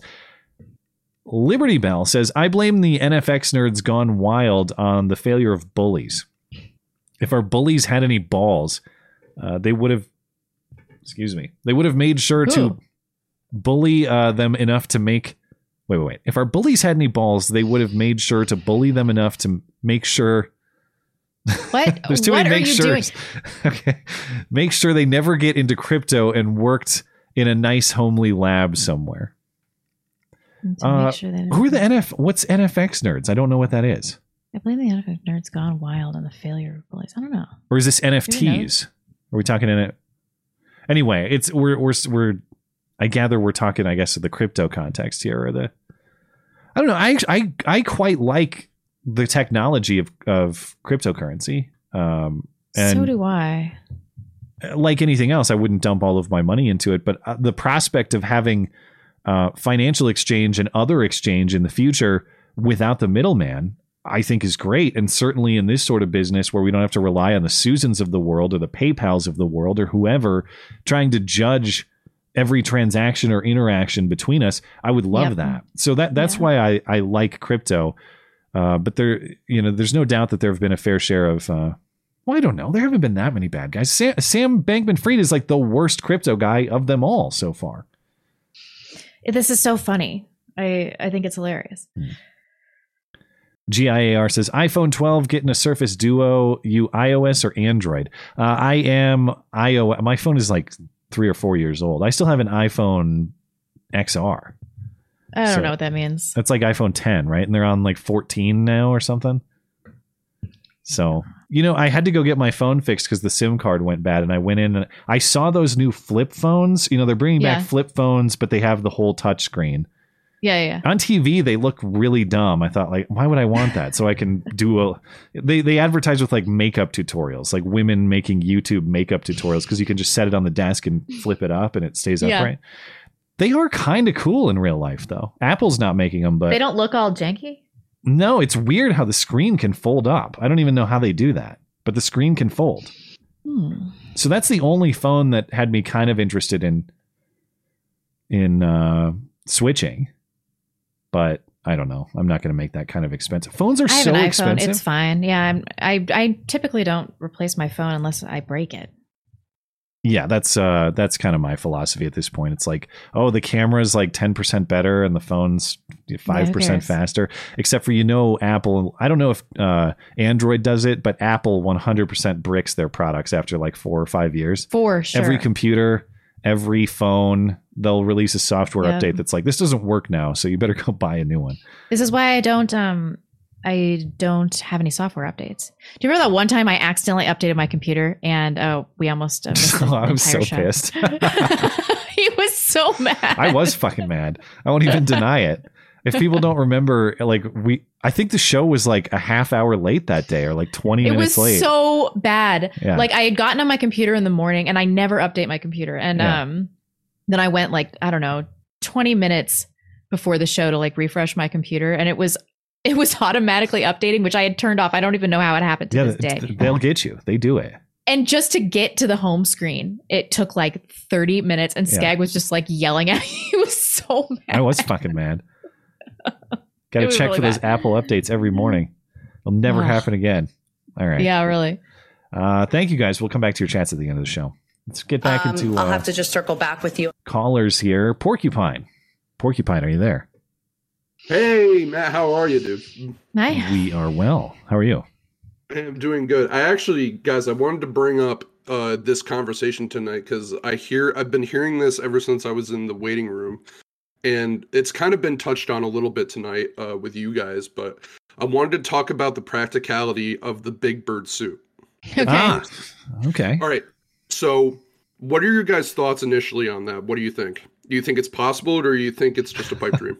Well, wait, wait, wait. If possible. Possible for who? Yeah, give me some more if- context here. If say we did something, Susan, that isn't bad, Susan, that was maybe to do something that would overturn certain, into you know, uh, institutions in this nation, right? Uh huh. Would it be possible? Yes or no? Okay, so you're talking metaphorically, or are you talking a literal Big Bird costume for an actual person? Let's say the three percent of good people did something. okay, well, Does that make sense? as I've Well, of mentioned course it before, would be possible. As I've mentioned Yeah, before, uh, okay, the principle at stake here is number one: uh, politicians, those in power, should fear the violation of our rights. There must be consequences for the violation of our rights. That's why they take the oath of office. Mhm. So, Yes. do I do I have any problem with the embarrassment of people who violate that oath? That's actually the kindest treatment they deserve. Oh, no, They- Matt, they- sorry, I, I I think we misunderstand. What I am saying, what I'm asking is, do you guys think that the boog, let's say the boog is Oh. possible Is it possible? I- with the people we have in America today? Do you guys think that's possible? Yes or no? Uh, I, I'm trying to. I think I understand what you're getting at. Um, Because I'm trying to be facetious. in not. Yeah. I don't think in a traditional sense. I think the way that it's possible is we just throw our hands up and say, "All right, screw you guys. We're not paying taxes anymore. We're not participating in your nonsense. If you want to, if you want our uh, participation in this, you're going to have to come to Montana. You're going to have to come to Idaho. That's how that would go down. I don't see it as a uh, a march on Washington. Yeah, Right, Let's right. put it that way. Yeah, no, I agree. Um, the only issue is what I'm what I'm worried about, and this is me just just being cautious, is that what I fear is there. Obviously, I think you po- uh, you pointed it out a couple times, Matt, that what they're trying to do is they're just basically poking us and poking us and poking us Yeah. until we do uh, January 6th, right? They're like, do a January 6th like that meme, like yeah, exactly. guy. With the stick. Yeah. Um, and and if they're successful in that, all they're gonna do is if people quote unquote rise up, uh, and they get themselves into these situations, they're just gonna film us, you know, uh, getting killed and getting arrested, and they're gonna humiliate us on television, and they're gonna use that as fuel. And that's Yeah. and and I worry about that a lot. Yes, Blonde, go ahead. Um, I think that that's why we need to not be so re- we we need to not be reactive. We need to learn how to be subversive, like like the left. Um, Exactly. They have a playbook. Like, why are we not using Alinskyite tactics to Uh, to against them? I mean, conservatives are really smart. Just everybody's so caught up with their morals and their principles and not stooping down to their level and blah blah. Like, We want to defeat them. We have to we have to use their tactics. It's the only way. True. Yeah, and I know you guys were talking about doing it outside the system. I if we do it inside the system, Matt, I don't think it's going to be possible. We tried. The I only think, I uh, think that's out. as we've been talking about, the only the only way I see, and this is not me saying it would work, but this is the only thing people are talking about is you try to outfarm them, and I don't, I, I just don't see that succeeding. I, I don't think that the Right, the right. money's there. I don't think the organization is there, I, And- it's not. Yeah, you're right. and I don't think it's not the country I want to live in anyway. I don't want to. I don't want to join their tactic of finding Fettermans to vote Fetterman. That's not what an election is anyway. You don't. It's not going around collecting all the ballots. It's supposed to motivate the the reason we have campaigns and elections is to motivate voters to vote on their own behalf for their own reasons, not because some activist knocked on their door and badgered them into it. Mhm. That's a bullshit system that I understand the motive of uh, trying to outfarm them is to defeat that system, but it's like I don't know. I mean, uh, is it more practical to play that game to end that game, or is it more practical just to say fuck this game? I'm not playing it anymore.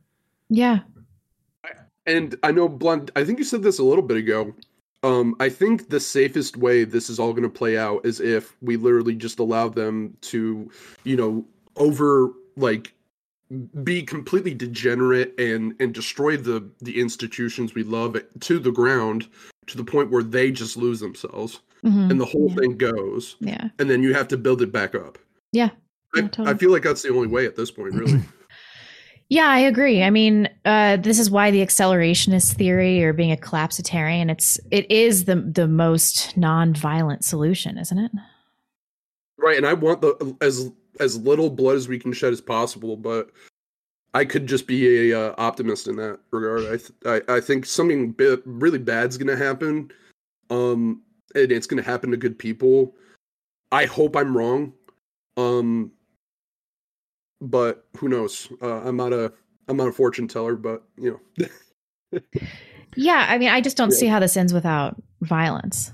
no, I, I I agree. It's it's scary, but it's humanity. We're gonna we're gonna do some nuts. Like somebody's gonna do something really crazy. Well, yeah, and and as we as we've mentioned, it's and I, I'm glad that you clarified it's not like advocacy or an endorsement. You know, it's it's Right. the reality that when you remove the options and you leave only violence for conflict resolution, that's what it becomes. And incrementally, we're seeing the options that we've traditionally enjoyed: our ability to speak, to Mhm. dissent, to debatably have our vote count, and to have power maximized in localities so that nobody can trample over somebody who lives in another state or lives a thousand miles away. All of those things are being taken away. And when you take those away one by one, what else what's left? Like I Mhm. they don't they won't let you say they won't let you speak your mind. The value of your vote has been diminished. You can't leave when you disagree with them because all power is top down. What other options for conflict resolution are there but violence at that point? It's not endorsement, it's just reality.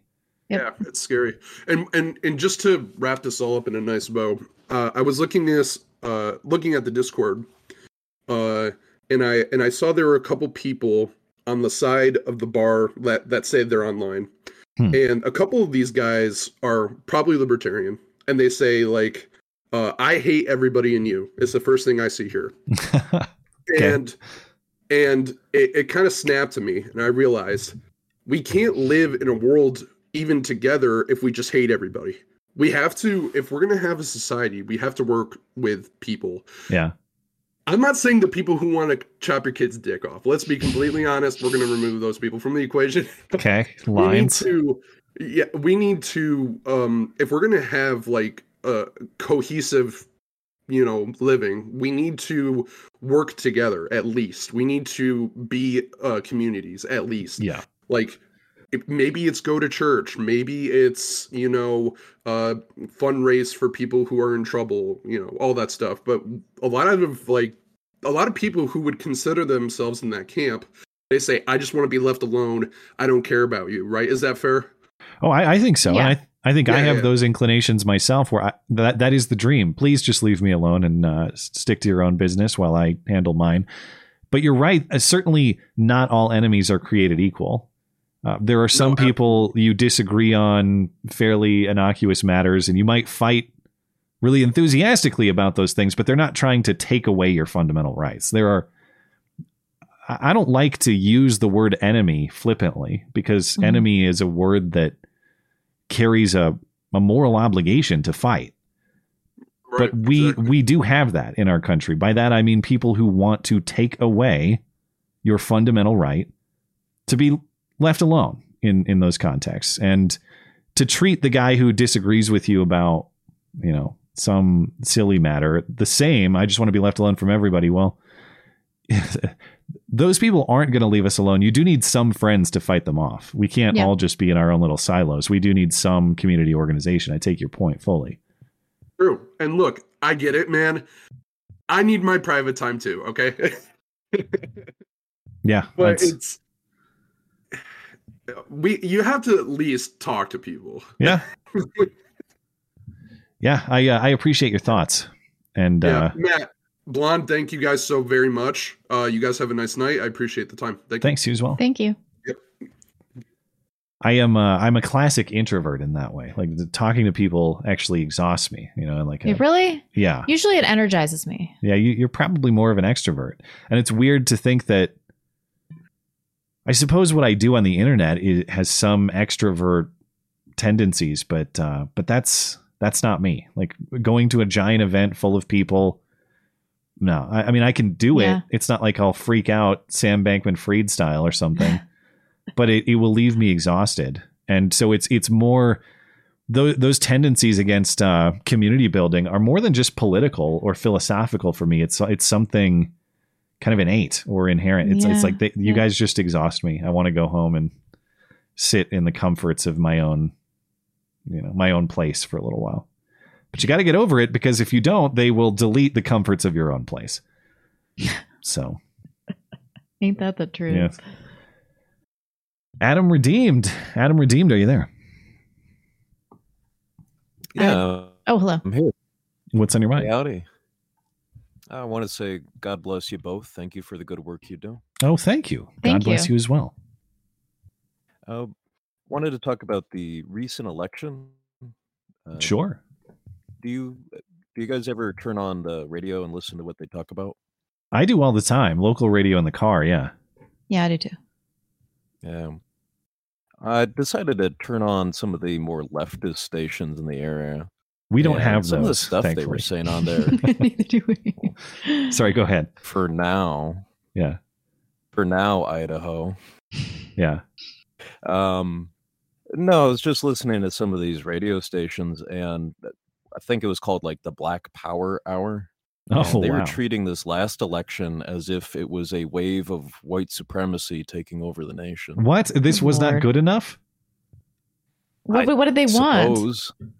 Well, they were saying like there were cities where blacks lived in in America, and that the black populations are actually declining, and they're being replaced with white gentrification and with Asians, What? and that they need Maybe to fight Asians. for their demographic representation. Okay.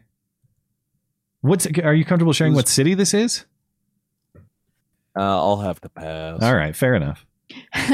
but um, no, it's just fascinating to listen to, you know, these leftists talk for a while. Like they were treating this as if the the sky was falling, how terrible the election was going on, and that uh, What does the was an- election have to do with, like, uh, attack?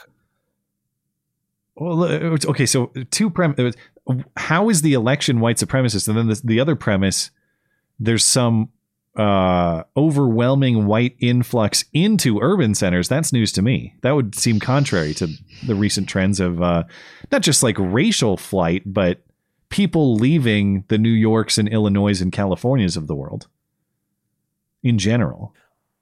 Well, there is a lot of flight out of like New York and California and all that. Yeah. but you also do have like areas you've seen this over the last 60 years some areas where blacks have been where blacks move out and whites move in and vice versa hmm uh, but they the, this particular show was treating it as if it was a travesty they were talking about how the declining black population being replaced by whites was the awfulest thing ever, and they need to do something about it. Isn't the white population uh, as a percentage of the overall population declining drastically, though? Or am I mistaken? It is, according to the ADL. I've seen their post-it notes. Because that it's news to me that we have some like w- white demographic takeover. I always thought that it was it's been dropping for many years now, but maybe It, it is. Um, people like uh, I think it's Mark Potok.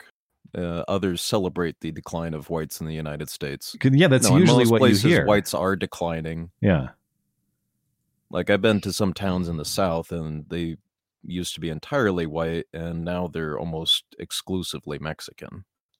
Oh yeah. What about Minneapolis? What's, what's the Muslim population in Minneapolis at that right now? I think there are like Well, fifty it Somalis in Minneapolis. So That's it. yeah, it's Wow. it's smaller than you might think, but it's very concentrated. they do this Yeah, deliberately. The thing, you, the thing you don't know about probably is that by, by con- by contract law set by Congress, we're supposed to import hundred thousand Somalis every year. Oh my gosh. To the country generally. hundred thousand too mil- too many. Hundred thousand a year. I didn't know that. That's on the books. Contract. And contract. they want to increase. Yes, it's by We made a contract. contract with Somalia or whom? Yes, Why? We're That's just gonna. how many they and they've been doing that for years. Huh. Like this has been going on for decades. Well, uh, I'm trying to think of all the great successes the program has created, but I'm coming up blank. Yeah. Well, the one that fascinates me the most is how how Haitians get to the United States, considering that the average salary in Haiti is only about six hundred dollars, Yeah. Wow. and a boat ticket off of the island costs more than a year's wages. So somebody's going down there, one of these NGO NGOs, and giving them money to come to the United States. There's an ex- excellent Freudian themselves. slip there. The uh, there was a lot of Sorry about overland too. the uh, the last uh, that particular episode was it last fall when the Haitians were getting whipped at the border, and then they had that whole Mhm. like border Mhm. encampment.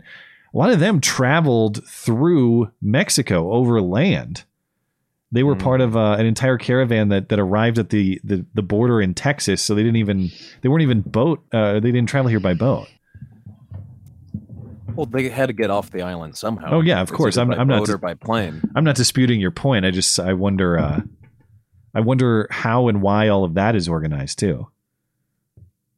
Well, they do have, have uh, organizations like NGOs down that go down to S- South America and Central America, and they proposition to the people living down there, "Hey, we have jobs. Join our work crew. Yeah. We'll get you up there." But we don't Or have jobs. No, haven't Well, you heard the- it's it's like such a great Blonde, low unemployment to them. economy. Yeah. Oh yeah, uh, they're but but I mean, if you have ever been to a third world country, um, there are people that are poor that have a better quality of life than uh, than wealthy Americans. It's like poverty is not a direct correlation uh, towards uh, level of satisfaction in your life or your level of happiness or your contentment, really. So so these people are are lying to themselves that they think that by being displaced from people that are like them, they're going to improve their quality of life. They're almost certainly not. Wouldn't you rather be around people Well- of your religion, of your race, in your family, in a community where you feel safe, um, than Well, than go to America and get like some crappy manual labor job and be an outcast? Well, they're they're lied to, and the the other half of it is that uh, a lot of them have bills they can't pay. They have That's loans. Yeah. Uh, a lot of these uh, subsistence farmers down in South America and Central America, basically the ba- the banks have given them loans that they can never pay back. They have interest rates that go through the roof. And well, if you're not going to pay them back, you're going to get shot. So a lot of them go up north to get jobs to pay off these debts. But you know, while you're here, you might as well get Buffalo Wild Wings, I guess. hey, don't uh don't smear B Dubs, man. B Dubs is excellent. yeah, but there's uh, as much as I love hot wings, there's Yeah. more to life than going out shopping and eating at Hooters or Uh, something. with that, I would agree certainly. Um, do you have any final thoughts before we let you go? Um, I'd say all good men turn their hearts to God. Hmm. Insightful. All right. So, Thank you, man. thank you, Have a good Thanks night. Thanks for calling. and God bless. I liked him. Okay. Uh, Yeah, nice voice, by the way, too. Uh, last caller for the evening, Kale Climate. Oh, What's on your mind? hey guys! Oh, it's been a while. Uh, I haven't called in for three years almost. Sure. Well, welcome back. My pleasure, and I wanted to share a short story with you uh, that no one probably wants to listen to anyway. Okay, go ahead. Uh, so, uh, I quit listening to all the political stuff and memes three years ago when the whole shit show with the fake virus started. Hmm. Uh, I remember I listened to uh, Dave Collins, one, one of Dave Collins' stream, and uh, I nearly had a panic attack because I, I saw all the things happening and uh, uh, I, felt that they were starting this whole psyop and everyone here was completely, you know, compliant with it and, and, and, and believing all this stuff. Remind And me, thought, um, okay, what what uh, what country are you in? Uh, yeah, Sorry, you cut Yeah, out you one know one the- more one more time. Australia. Oh, you're in Australia. Okay. Yeah, so you've you seen know the insanity, right? Yeah, you've seen some of the uh, the worst in the Western world, at least. Yeah, yeah. So I, I quit from all the political stuff and uh, stopped to stop listening even to your show. How dare But- I understand. I am I am so sorry. no, but anyway, uh, How what I'm dare getting you. At, uh, uh, this year, finally, we were allowed to go somewhere, and uh, I decided to fly back to uh, my parents to Poland. Okay. Poland. Okay. Poland, yes. Ah. And um, I thought, yeah, I'm, I'm on holidays finally, so I'll indulge myself and I'll listen to some Beauty and the Beta again. And the first thing I learned is not it's not Beauty and the Beta anymore. wow, you have you have been. How how long has it been? It's Yeah. been it's been three years. we changed the Yes, show yeah. name um when like uh, at the Biden inauguration, so it's been Mm. almost two. Oh no, I was saying how long have you not listened Yeah. for? Three years. So Well, if it was at the start Uh, of Corona, it must have been almost three years because that would have been spring oh of my god, 2020, it and a half years almost ago. Yeah, almost three almost years. three years, yeah. and people are still wearing masks. Saw one I the other day. It's, yeah, I know. So, uh, So uh, I, I listened to you know one episode, and well, you know when you have a a recovering alcoholic that one day decides to have one beer and it snowballs to uh, three months of constant drinking. oh no, are you talking about during Yes. like all the Corona lockdown stuff or what? No, no, no. I'm talking about uh, an analogy. So I listened Oh, I to see. one episode. I see. Okay, so I you listened to one okay. episode, and then I started binge listening to everything I missed So you out caught on. Oh up. no. It's I'm not good for your mental health. everything, You yeah. should not listen to this show. I listened to probably 60 episodes in a couple of weeks. Oh Holy man, are you caught up on everything? That was so much fun. Well, I hope. How so did it? Uh, did it hold up pretty well, at least as far as Corona, or did we? Uh, I don't think we went off the rails on Corona really at all. At least I, I hope. If anything, I was too. cor- Well, I wouldn't say too, but people would have said that I was too skeptical or too cavalier about the no, risk no, of it. no. The, I'm glad you asked because that's where my whole story is going. now. Okay.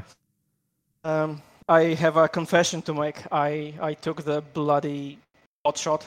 Oh, No. Uh, I'm sorry. Yeah, but but look, right, I, get I, out of I here. live, This call's over. No, it's okay. I live in Australia, right? And you know how insane it was here. yeah, yeah. and uh, especially here in Tassie, uh, I, I thought I was insane. Really, I thought I was going cra- crazy, looking at not only the shit that was being done to us, but mainly by obedience and the people's reaction. Yeah.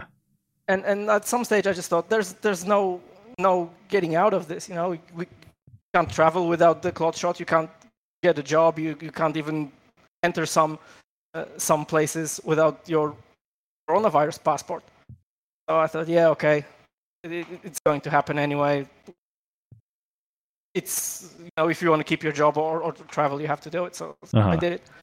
And the saddest part is that after that, I, I listened to the show and I listened to you talking about it all the time. And uh, now I know, I uh, honestly, I, now I know that I, if I had listened to you week after week, I believe I would have the mental strength and resilience to, to say no to it. Well, To say, fuck this job, I don't need it. Fuck this sorry to traveling. hear that. I, uh, the, the, the integrity is more important than than the convenience of everyday life. But Well, it's very kind Yeah, of you. so- uh, I, but I will also note, um, at least from the chair in which I sit, it was very easy for me to make that choice. I didn't have my livelihood threatened. We didn't, I didn't yeah. have. Mm. and, You know, my I don't have a kid who uh, has to go to school and they're making it a condition of his participation. I don't have all of these terms and conditions that were imposed on people in a variety of ways. I have the luxury of sitting at a desk in my own house and not having people tell me what to do in that way or dangling my livelihood in front of me. Yeah. So I certainly that's a huge compliment and I really appreciate it and thank you for finding value in the show. But I hope that you don't sell yourself short because it's very easy for me to say that and it's very hard for you and others to live that reality. Especially as a man, I it would be really there, there are difficult. many people that had the strength to say no. Simple people, you know. In Yeah. how many people quit healthcare or, or airline business just because they said no, it's more important not to be injected with a poison than to keep the shitty job. Well, uh you haven't uh, I don't mean to to prod so don't answer if you don't want to, but ha- you haven't had any kind of uh bad effects or anything like that, have you? Not yet, no. Okay. I mean, I don't know. Yeah. Uh, I think I'm getting uh, tired and fatigued, fatigued much quicker Yeah. on during longer walks and anything. I don't know if it has anything to do with Yeah. with the shot. I don't know, but Well, uh, I, I appreciate the. Uh, I'm still alive. Yeah, I, I appreciate the kind words, and I appreciate the uh, going into into the back catalog and catching up and all of that. Um, so so thank you for that story too. I, I um, it, it really is meaningful to me and to us to know that people find value in the show through a lot of the bullshit that's been imposed on all of us for the last couple of years. So thank you for that, and and I hope you don't beat yourself up Oh, too thank much. you. I think. Uh, Thank you for for for making the show for us because it's sanity sanity safe space. Yes, it is. Of course. 100% confirmed. well, th- well, thanks for coming back. Uh, did you uh, have any uh, final uh, words before we let you go? uh, no, thanks. All right. Well, thank you. Thank man. you. Appreciate the call. Thanks. Bye. Oh, damn.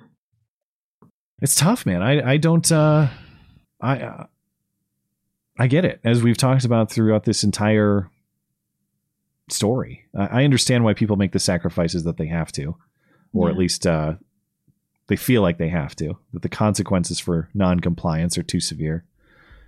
You know, it's like you said, especially when if you put my ability to take care of my family in front of me and ask me to make that sacrifice, it would be hard for me to refuse. It's my job as a provider, as a man, to make sure that my family is cared for, even if it means putting myself at risk. Yep, me too. Yeah. I'm I'm very thankful that I didn't have to do that. And by the way, I'm you know I'm thankful to the audience for That allowing the, me to be in that sort of legitimate position. argument that I can think of, though, for taking the vaccine. yeah people did a lot of uh, we people have done all sorts of silly stuff over the last couple of years because fear is a hell of a motivator. You make people ex- afraid whether it's afraid of the virus itself afraid of the Yeah. consequences for non-compliance afraid of being the one guy who dares speak up against all the bullshit that we've had put in front of us. Um, fear is probably the, the greatest motivator that there is for for human beings i would say. And it, it was exploited. It was exploited i think by Uh, on all of this corona stuff i'm absolutely done thinking that it was just misguided good intentions from these power centers it's all so It wasn't. goddamn convenient look at how our elections Does it even matter though if the general public followed them? The outcome Yeah. for us was the same. Yeah, it's like well. they, they they encroached upon our way of life and then and then changed the quality of the life that we live in, Yeah. changed the world. So so I don't really care if they had good motivations. and the effects it, it was all so convenient this is what i'm saying is like I, I i will forever be convinced that we have been put under some sort of plot i know that that's that's like the definition of, of tinfoil conspiracy that there's some grand plot that we can't see to get us but in this case it's not just that the the virus was released to oust donald trump or something like that the the effects that linger politically Yeah. uh, in terms of how our elections have been fundamentally changed. Look at what just happened. We had a historically, Right, right. We had a, a, an oddball election that is a never event historically, at least in modern history. You don't see this poor, poor of a performance for the out of power party in the midterms. Yeah. Why? Because we fundamentally changed the way we conduct elections because the virus forced that issue. So it's not even just what they were able to achieve with perfect timing in 2020 to get the guy out of office that they wanted. They fundamentally changed things that will serve their own power for potentially years or decades to come. Meanwhile, they've convinced all of us to throw away all of our rights that we're supposed to cherish, and we don't even stand up for ourselves Yeah. almost every rule has been thrown in the trash, every norm has been thrown in the trash. That is not by mistake from people trying to take good care of you, but just making a few missteps along the way. That is a plot of people who want a certain outcome to serve their own power. You can't convince me otherwise. I will never believe otherwise. Well, it's it's not conspiratorial. If you step back and you look at the myriad things they've done to change our culture and to destroy the nuclear family and to change gender norms, this this is just a small piece of the puzzle. It just seemed like everything because it's what people were talking about the most. But where I lived, it was like COVID didn't even happen. Like it if just, you never said anything, you wouldn't know. you wouldn't know. Uh, If people weren't masking up and if people weren't talking about it all the time, would would you have known that more people died from weird reasons? I wouldn't. I don't know anybody that died of COVID. And by the way, one of the big scandals after this, uh, you had an increase in mortality in 2020, but all cause mortality continues to be very high. We're seeing people die of all sorts of not strictly corona things. Now, is that the vaccine? Is that uh, people becoming less healthy in their lifestyle choices, staying inside more, getting fatter? It could be a combination of all of those things. Substance abuse, suicide, yeah. But the idea that we saved Mhm. lives through this, absolute bullshit. We, we didn't save a goddamn person. no. It uh you ever see you know how the, like old Simpsons is on point so much? I, I think maybe did I ever play that clip on the show? Maybe I did. But there's a great old Simpsons clip where it's like the the world's powerful people are sitting around a table wondering, "Oh, the masses are getting unruly. We need a new thing to get them back in line. We tried this, we tried that." They literally come up with scary new virus. yeah. And they say, and it's got to be named after something that everybody has in their homes so they can be afraid of it. Cat flu strikes the United States, and everybody suddenly is is scared into compliance by cat flu. Yeah. They were one letter off, bat flu. And this was a decade before it actually happened. It's it was all somewhat predictable, but we did talk about them uh, cooking something up. We just I know. I wish that I, I hate going back and listening to my own material because like, oh, you're so close. Yeah. Well, I just for a variety of reasons I hate doing that, but I I yeah, it's like the we knew we knew it was coming, just not that. Couldn't foresee that. Ugh. Anyway, okay. Thanks for the calls tonight, guys. Uh, appreciate it as always. Of course, if you uh, would like to participate, but you're having trouble getting in live, or perhaps uh, you can't participate live, you can send us an email question. The way to do that is through the contact page of the website. That's mattchristiansenmedia.com slash contact. Look for the call-in show question form. We will take those at the end of the stream each week, as we will right now. We do have a good volume of calls or uh, uh, email questions. I, I mean, so I'll do my best to be brief here, which I always promise but never deliver. Ro- uh, Robert Lockard, this is one just for you. That's great. Blonde, do you believe in the second coming of Jesus Christ? If so, does that offer you hope that he will destroy the wicked and preserve the righteous on earth until the final judgment? Good will win. Yeah, of course I believe that. It's a central tenet of Christian philosophy. Um but that doesn't that doesn't lessen my desire for earthly justice.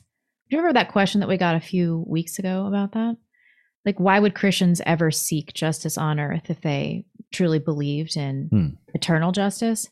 Um and I think that that is is a is a drive that God put in humans this desire to mirror heaven on earth or uh, you know Yeah. and and justice is and truth those are those are godly concepts so yes i do believe that there will be some kind of eternal damnation for people that that deserve it but that doesn't make me want to stop fighting for justice here.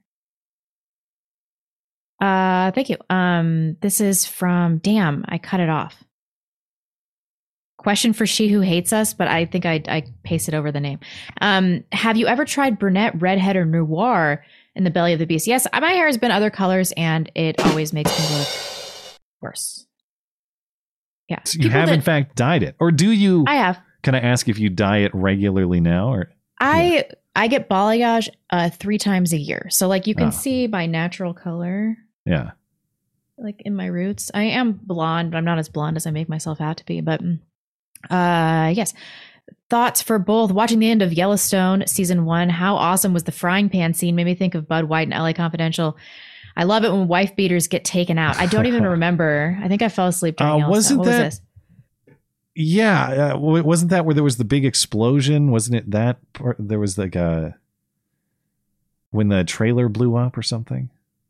Was it? Oh, season one. Yeah, it's hard for me to remember because it's been so long since I watched it.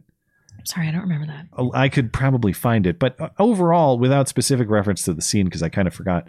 Yeah, I mean, as we've been talking about, I even though Kevin Costner should stop posting pictures with pro Liz Cheney T-shirts, I still love the show overall. So uh, I'm going to watch not only the show but all of its spin-offs. Even I'll probably watch Four Sixes too, even though I think the Jimmy Texas story is crap. And I What no they're doing in- that spinoff? Yeah, they're going to have a whole Texas show.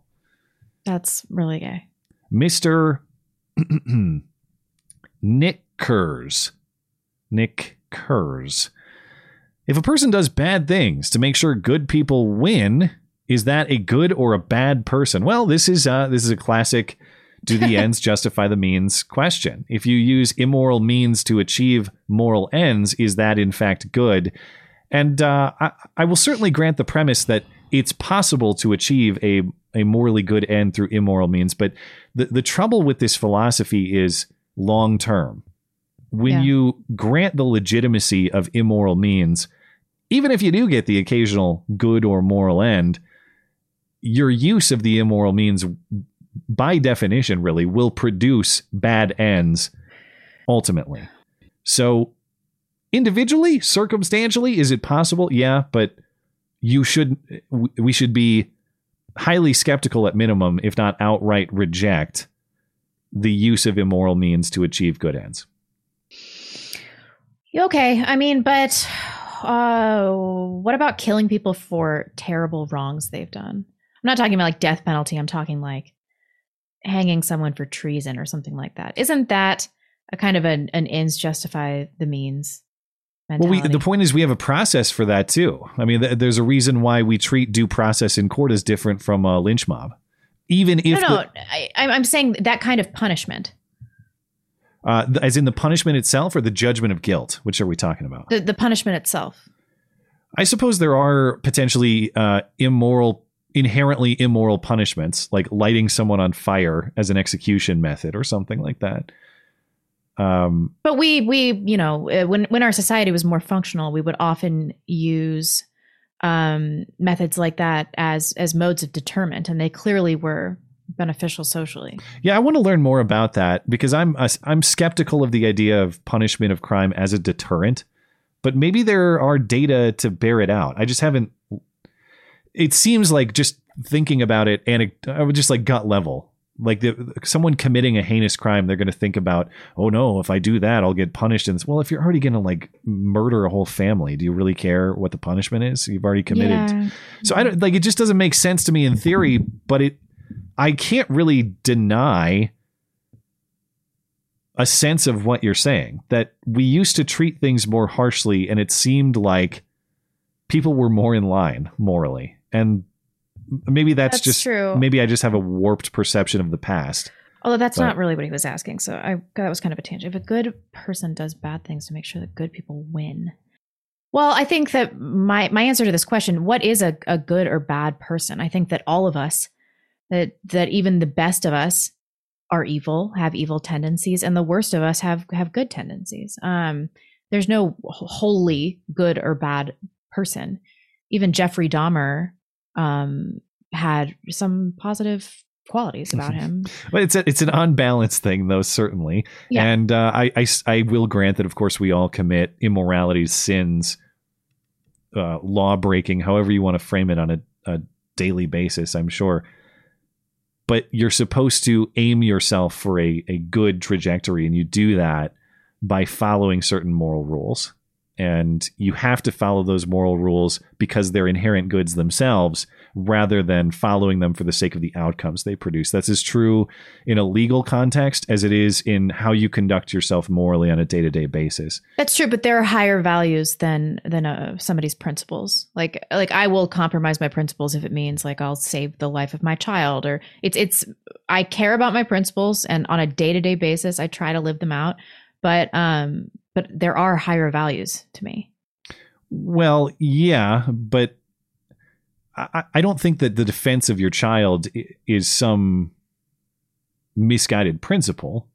Right. If someone came in But- and but the- threatened to kill her, you- well, it's like if there's just a, a shady guy across the street and you don't trust him, do you have a right to go shoot him dead or something like I that? hate to get into this moral hypothetical territory. Yeah. All right, but like, let's say uh, somebody threatens you in your house, you're able to subdue them. Hmm.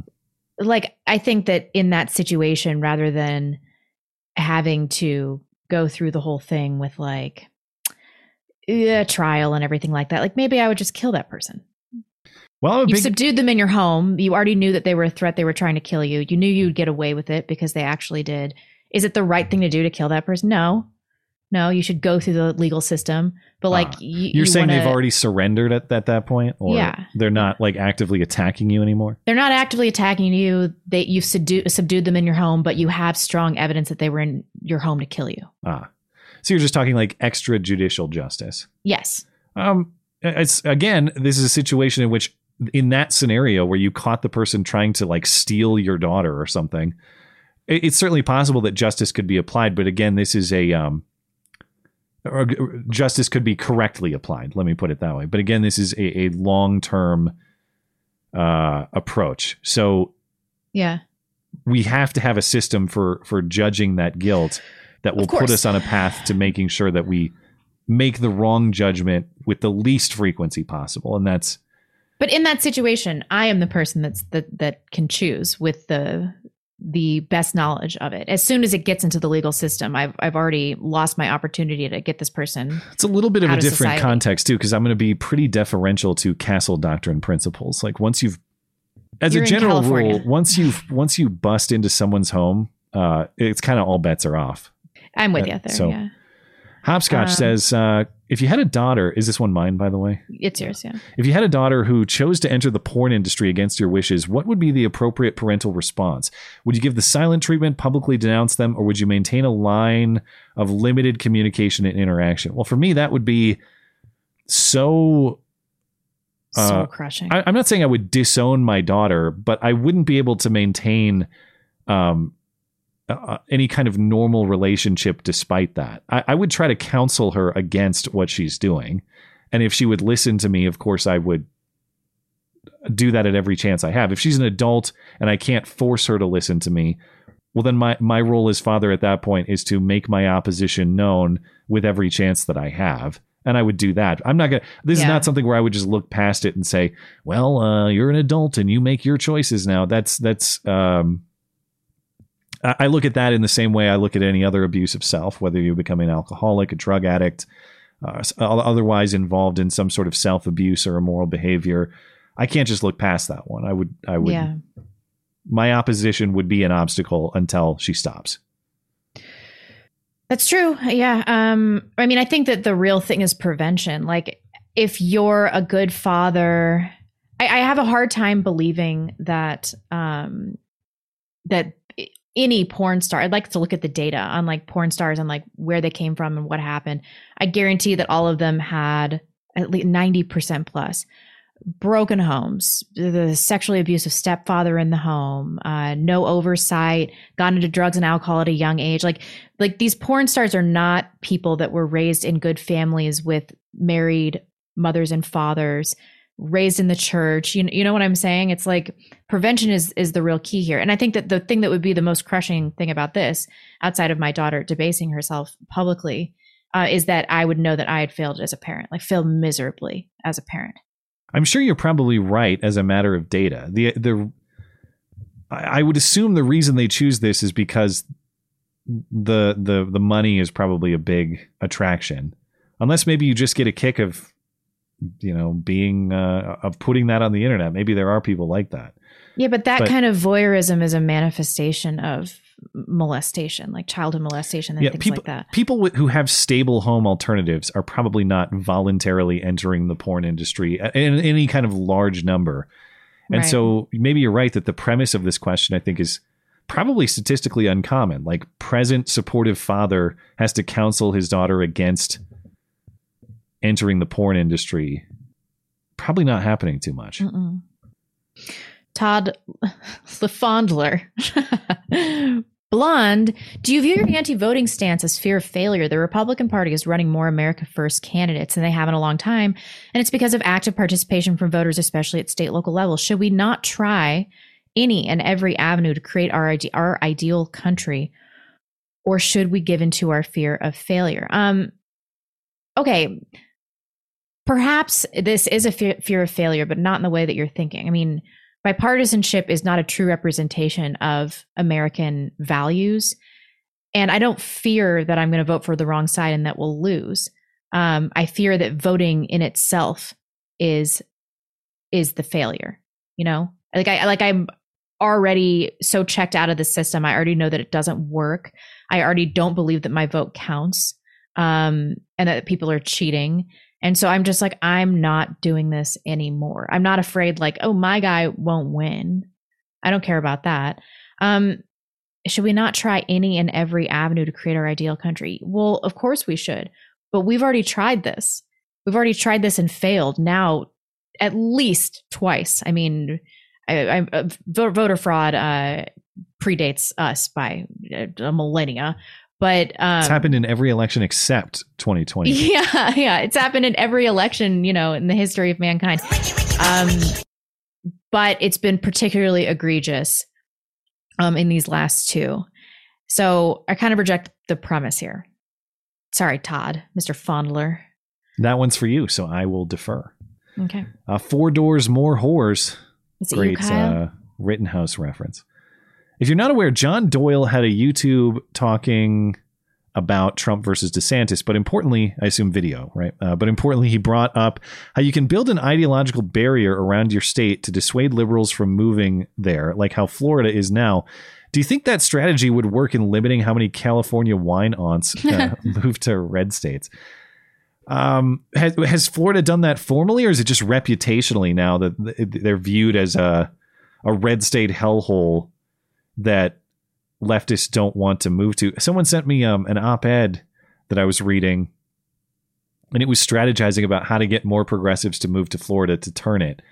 And that's just one person's opinion. I'm not saying there's a big movement for that, but I thought it was interesting because it's like, yeah, they they see what's happening in Florida and they say, oh, great, all the conservatives are moving away to go make Florida what they wanted to be and to live down there in the way that they want to live. And the answer is not, oh, that's fine, let them have Florida. No, no, we have to move more progressives in there to change the way Florida is.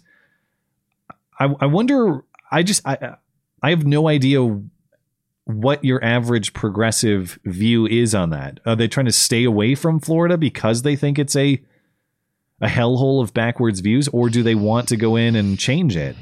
I don't know. Maybe we. Um, I, I again, lots of John Dutton talking points tonight.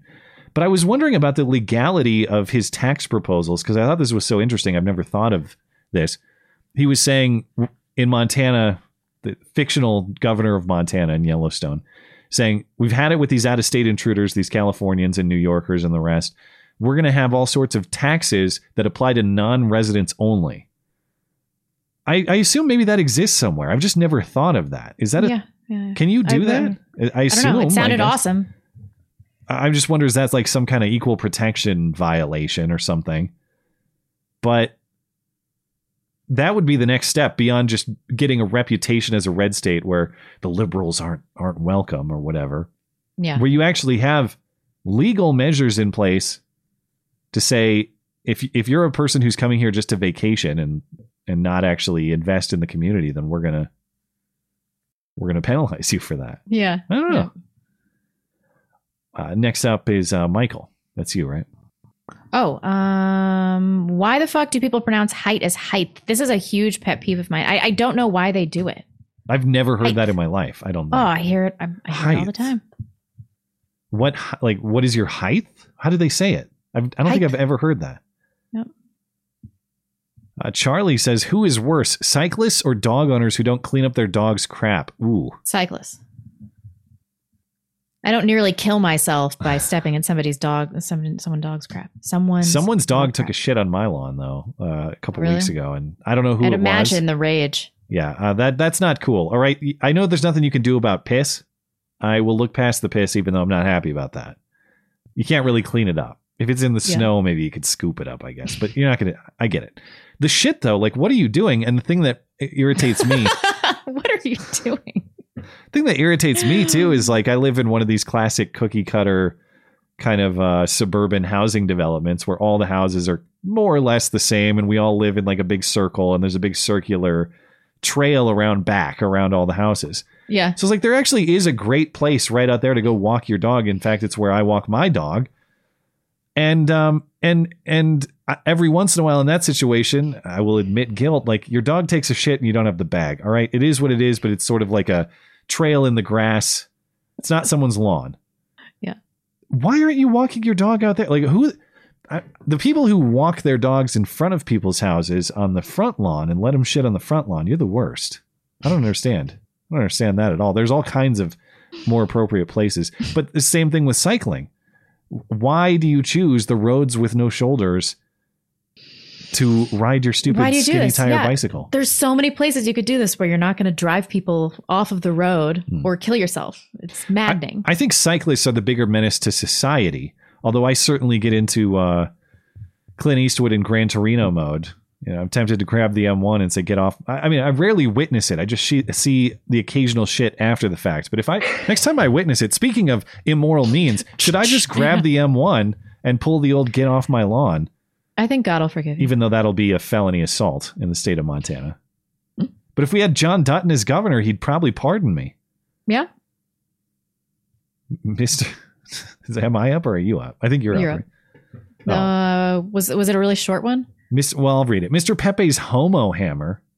Oh, this is uh, DePape, the San Francisco Paul Pelosi guy. Uh, how do you think? How bad do you think things will get? Is that is that it? There's no more to the question. How bad do you think things will get? Very. Okay. Um. Yeah. I mean, I think we do a lot of this uh, doom porn. I do it a lot too, because I part of me wants things to collapse because I want people to get their immediate comeuppance for their policy decisions, and so it's kind of like this this fantasy for me, even though I'd be living in a hellish nightmare. Um, but what is more realistic is that it's going to be a slow descent into uh, third world chaos. I might have told you guys, but I was in LA a few weeks ago and like it looks like the fucking barrios there. And I think that it's just going to be like that. Like every time I drive across America and I look at small town America, it's just people addicted to opiates, like white people addicted to opiates, and then like black people committing crimes and like everything's broken down, nothing works. It, it's it's like the infrastructure just starts to to break down like packages stop getting delivered mail you can't get health care uh, gas is so expensive you can't get anywhere you can't buy new things. You, you just see infrastructure breaking down until eventually you just have to start doing all these things for yourself that you used to outsource. And then if you aren't self-sufficient uh, you die. Yeah. really Uh, I, I would agree with that analysis. Do I think that we're going to end up in Civil War II by this time next year? Well, I wouldn't count out that possibility. I wouldn't say it's likely either. However, again, on trajectories here, as a general rule of history, power concentrates until it becomes unstable and then it explodes spectacularly. Mm, Now, you, true. you tell me where we are in that sequence of events. The concentration of power is slow motion. Sometimes that takes even centuries' time to become sufficiently concentrated for the right spectacular explosion. But that's all we're watching. In, in every single way, power is concentrating in this country and it will become unstable.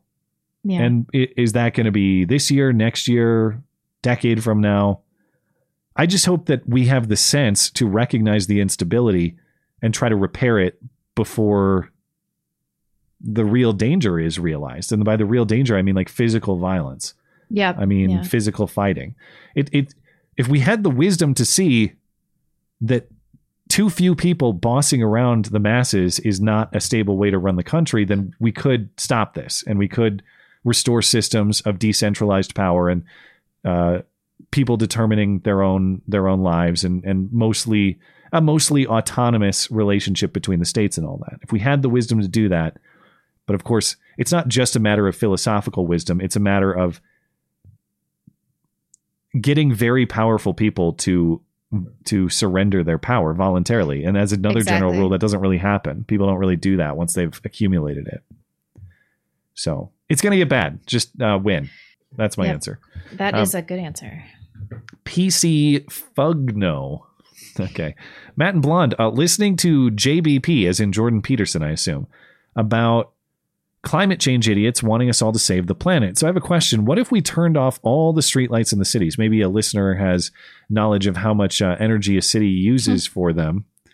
And as a bonus, we could reduce the population there also. Keep working harder than an ugly stripper. Cheers. Well, thank you. Uh, just I the have city no centers. idea. Would that really help? Well, I guess in theory, right? We're um, we're using a lot less energy, but I don't know how many. What's the energy consumption of, say, an urban center's street lights every night?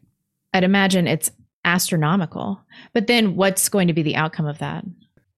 Uh, well, the there would be a lot more crime. The sort of accelerationist crime that would solve a lot of problems too. well, Oh my god. Uh, I, I guess I uh, I hadn't thought of that, but you're right. If they want to stick to their principles, maybe maybe you're ahead of the curve here. This will be like the next defund the police. All of these progressive urban centers will be saying turn off the lights, yeah. and those things actually kind of go hand in hand. Maybe you've you've thought of something ahead of time here. Oh, is it my Fetterman's lump, yeah. Uh, our election was a historic first for transhumanism. We will usher in a new cyberpunk dystopian unraveling blonde. Are you familiar with the Strauss Howe generational theory or the fourth turning theory? No. Are you? I don't know what either of these I- are either, so I'm going to see if I can find a quick explanation. The Strauss Howe generational theory describes a theorized recurring generation cycle in American history and Western history. According to the theory, historical events are associated with recurring generational archetypes. huh? That's interesting. So, So it's like every hero art. I have heard of this hero, artist, prophet, nomad. Oh, those are the archetypes or the uh, Yes. the molds. Have you ever? I, I don't know if this fits into it, but have you ever thought of the theory that there's like only X amount of molds of people, and we all It's sort of It's the? NPC theory, right? I don't know if uh, it's just like it's like when you meet people who remind you so much of somebody else, both in their look and their mannerisms and all that. Oh yeah. It's like there's there's maybe there's a hundred or a thousand molds of people that exist, and we all fit into one of them. This this would sort of be along those lines. It's like you have a, a predestined mold or personality into which you fit, and that has historical consequences. That mold or that personality only comes around X amount of years or X generations, and that mold or that personality has X consequences Hmm. they say history repeats itself. I mean, that would that this theory would be a part of that. That personalities repeat themselves generationally, thus history follows. Yeah, this is interesting. I think that's true. That's true. Hmm. It, uh, the the great debate there would be the nature versus nurture type thing. Are are these people predestined by their personality archetype or their mold to create certain historical outcomes, or are they? Does their life experience mold them into that personality over time? It's interesting because I I fight with my two friends about this just all the time because they believe that everything is environmental. Like yeah, I, including I don't believe that shit at all. I hate that. No, neither do I. I argue with them constantly Yeah. about it, but they believe that like, do you know what the BRCA gene is? I brought this up to them. No. It's this gene that dictates with uh, tremendous accuracy whether or not you're going to get ovarian or breast cancer. So like Christina Applegate had it. She had a prophylactic bilateral mastectomy. Uh-huh. Like just she had her She- breast removed. her- like both of them hacked off, is what you're saying. before she ever had cancer because there was Didn't such uh, a high Angelina rate. Jolie do that? So too? did Angelina Jolie. Yeah. it's it's a gene that you have. You can test for it. Um, and ovarian cancer is a really shitty cancer to get. So like obviously some things have genetic predisposition and like, but they think that you can change your pre- genetic predisposition with like diet and and exercise and things like that. I'm sure it could help. It's the same thing with uh, yeah, it, you know, it, your can't, it can't hurt, right? yeah. Um, but then I watched this documentary that I always talk about about about those triplets that were separated at birth, and we have this wealth of um of of twin studies through this through all this data. And like the similarities between these identical triplets that grew up entirely differently Hmm. different socioeconomic backgrounds. It's like it's just startling. Like there's no way that genetics doesn't have a, a tremendous influence even a predetermining Oh, influence can- on the effects of our lives You can see it as I've mentioned before. Um, my wife was adopted, and she did not know her biological mom until she was 18, around that age. And I actually got to meet her biological mom before her adoptive parents. And Weird. they they didn't know each other in their entire in her developmental life. But you see them, not only do they look like sisters as you'd expect, um, but just their mannerisms, their behavior, so similar, even though that mom did not have the direct influence on her daughter. There's just like a biological component to that. They behave Yeah. a certain way because of a, a biological predisposition. It's very clear. You can see it obviously, and it and that manifests itself in all sorts of ways. It might be disease. It might be behavior. Um, I, one of the most frustrating conversations I ever had with a, a friend on this topic. It was on the topic of intelligence because this is where people get most uncomfortable with it. That's why the race and IQ stuff gets so controversial and, and all of that. There are a lot of people that believe that biology or your genetics have nothing to do with your intelligence at all. I had a friend who firmly believed the phrase, the way he phrased it was everyone has equal capacity for intelligence That's which so just floored retarded. me. I was like, Yeah. "E- everybody has equal capacity to dunk a basketball too, right? Like, what do we, no, no, and it's not to same thing with your physical capacity. You know, there's probably a range of strength and athletic achievement that I can achieve that I can Yeah. perform, and if I train really hard, I might be able to be X percent better. But I don't think there's any reality in which I'm an NFL player just by effort alone. I just don't think that I have that athletic gene in me to achieve that. Same thing with intelligence. If I study really hard or work really hard at a certain um, mental skill or thinking style or problem solving, there's a range of intelligence that I could achieve. Right. Uh, um, but you can't tell me that like everybody starts out blank slate and nobody's just kind of inherently smarter than others at birth. Mhm. Uh, it's, it's preposterous. People don't like it because they assign a value thing to it, like, oh, if you're dumb, you your life doesn't matter or something. No, it's not that. It's not that at all. It's just some people are born with exceptional gifts uh, in various capacities, and some people aren't.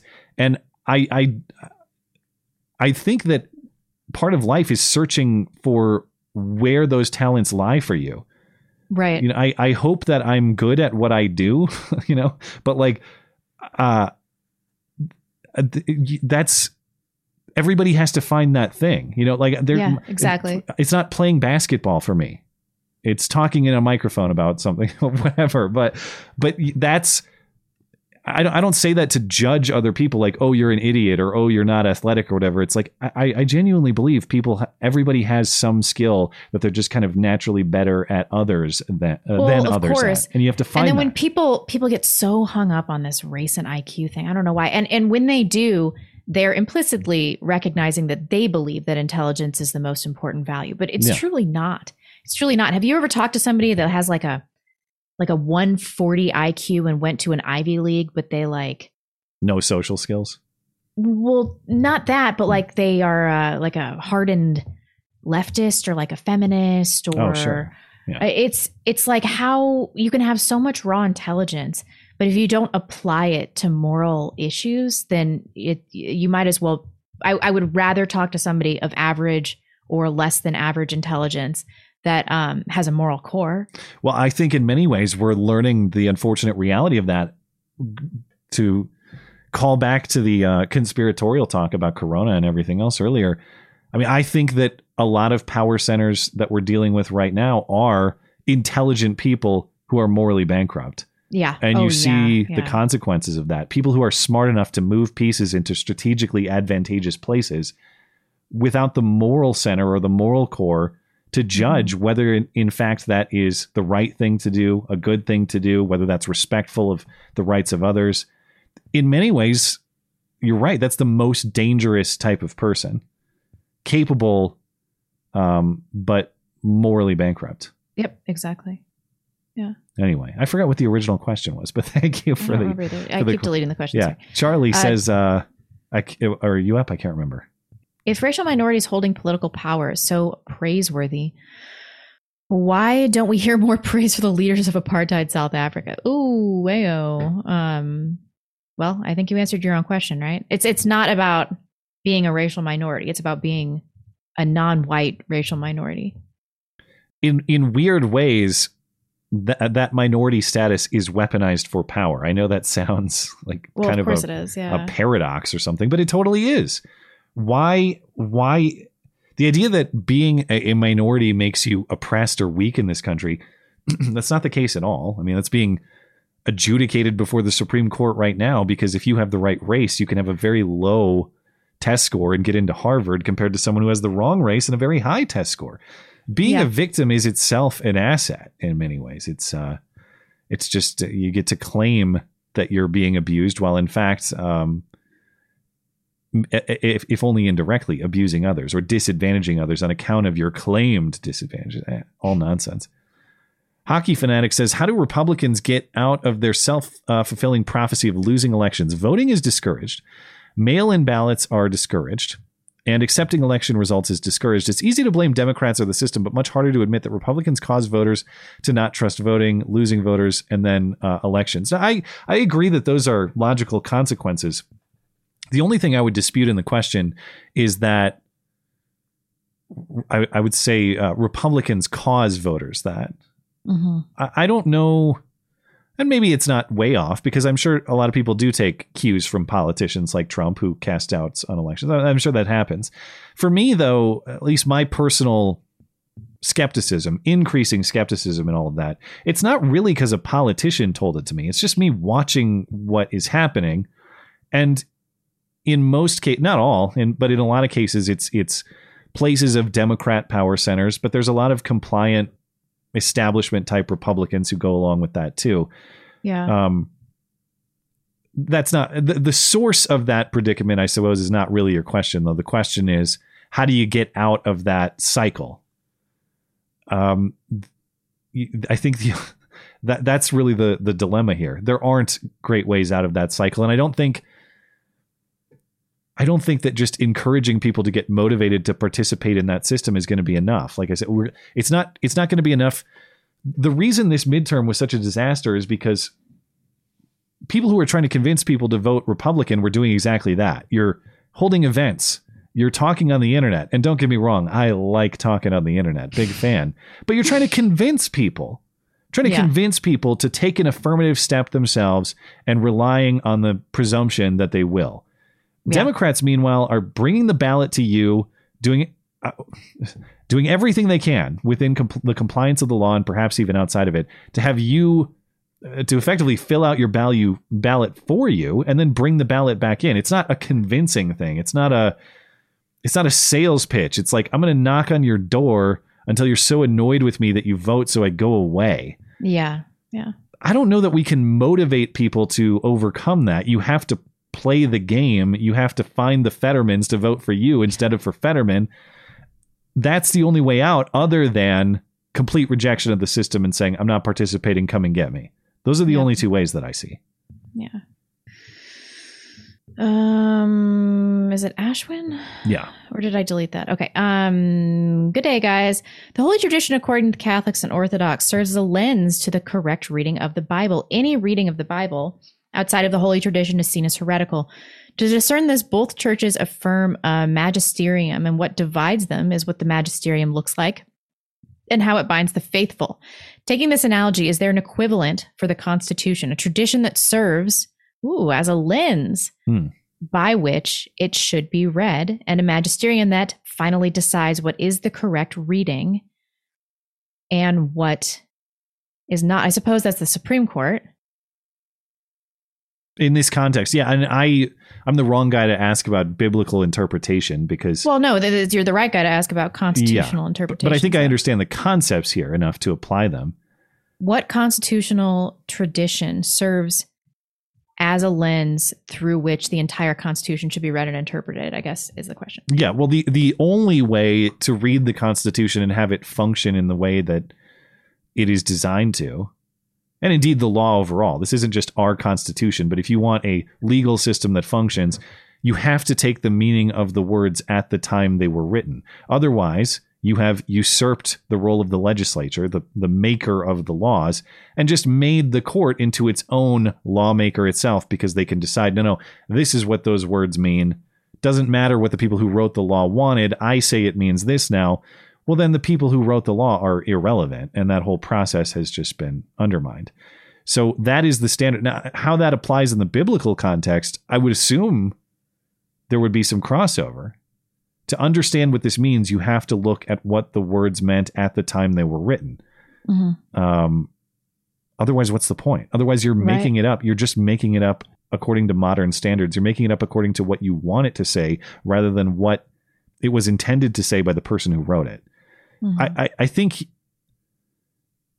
in, in the in our government or our legal context, I think you you probably do have to have a Supreme Court body to do that, but maybe not. You know, if we actually if the oath actually meant something and we all actually upheld by we I mean politicians, not necessarily we. The politicians in power actually upheld their oaths to the Constitution. Um, maybe the court's only role would be like adjudicating betrayals of it. yeah. Um, because i- if we all if we all swore in, maybe the oath has to be amended. I will uphold. I will I will uh, uh, uh, protect and defend the Constitution of the United States as it was written, or you know, according to the meaning of the words uh, by the people who wrote them at the time that they wrote them. yeah. Maybe you do it something like that. You- but I don't know. I'm probably way off. I don't know much about the, the biblical context here. Do you have any more thoughts on that? Nope. Hmm. Danny from Montana says, How forgiving should we be to our COVIDian family members this holiday? Uh, I'm the only one in my entire family that's not vaxxed. When all of this started, I questioned if I was made an outsider, uh, an outsider rather. Told I need to wear a mask if I want to come to family events, and called every name under under the sun. Personally, I want to rock the boat, but I also think family is very important, and keeping the peace should outweigh the conflict. What do you guys think? Um, I don't know. I mean, I don't think people should blow up their family, but like, people need to pay for what they've done. Even family. Well, especially family, right?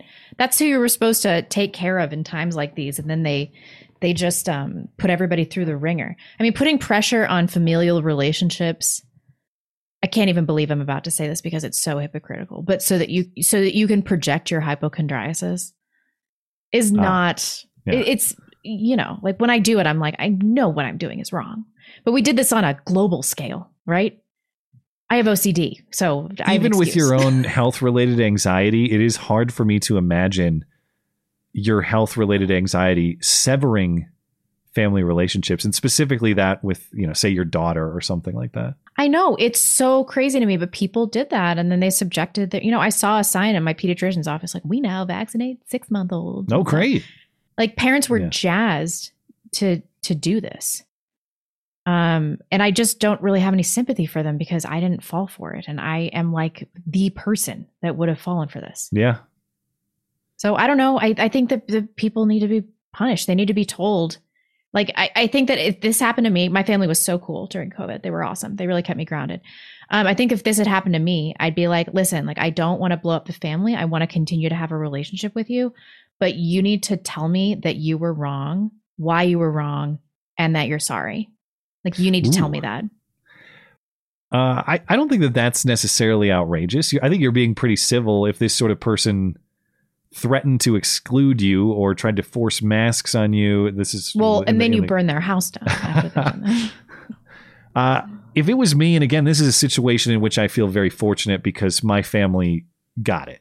Uh, they and and I think some of them were a little more cautious than others, but there was nobody in my family who Yeah. was a complete uh, asshole about it and really tried to control others or sever others from events or uh, family um, participation, whatever. So I didn't I didn't experience this directly, but had I, as I will, uh, as I constantly, or as we constantly discuss, I I have to treat family integrity as right up there with the most important values. It's not I would say it's not the most important because there are things that family can do to Yeah. you that will cause them to be disowned. If your family, uh, you know, if they if they commit uh, serious crimes, if they if they violate the highest principle to me, that is the truth itself. If they do any of that stuff, but but just being like a, a corona asshole to me is not necessarily a sufficient uh, moral violation in general for me to want to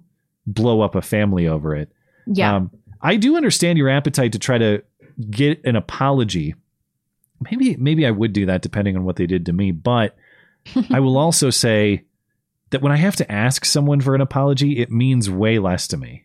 I I if I have to ask someone for an apology, I almost don't Yeah. care even if they comply. but it's not about the apology; it's about the humiliation. I see. So you're you're just looking to flex a little bit on them like they flexed on you in the past. That's all. totally. Yeah. Yeah. I understand that. I don't think it's the worst thing ever. And, and, and in fact, I think in many ways it's it's it's quite honest in saying, listen, I want to maintain the peace here, but you were a real fucker, and you're going to have to atone for that. I know. Yeah. That's it.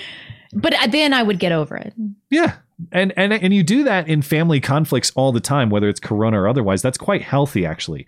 To say that you were a real fucker in this context, but I want to maintain the family Yeah. integrity, so let's agree to come to terms on this, and then we'll move Correct, on. yeah. That's Yeah. way better than I think the one thing you don't want to do, whatever you decide, don't be the passive aggressive person. And I say that Mm. as someone who's had those tendencies in the past where I'm just gonna I'm gonna attend, but I'm gonna make my dissatisfaction known by Yeah. you know being quiet or being distant. Uh, yeah, that's lame. don't don't do that. If you have grievances, go ahead and air them uh, and and Agreed. resolve that conflict. Dargon the dejected. Oh, you're you're up on this one. Oh, okay.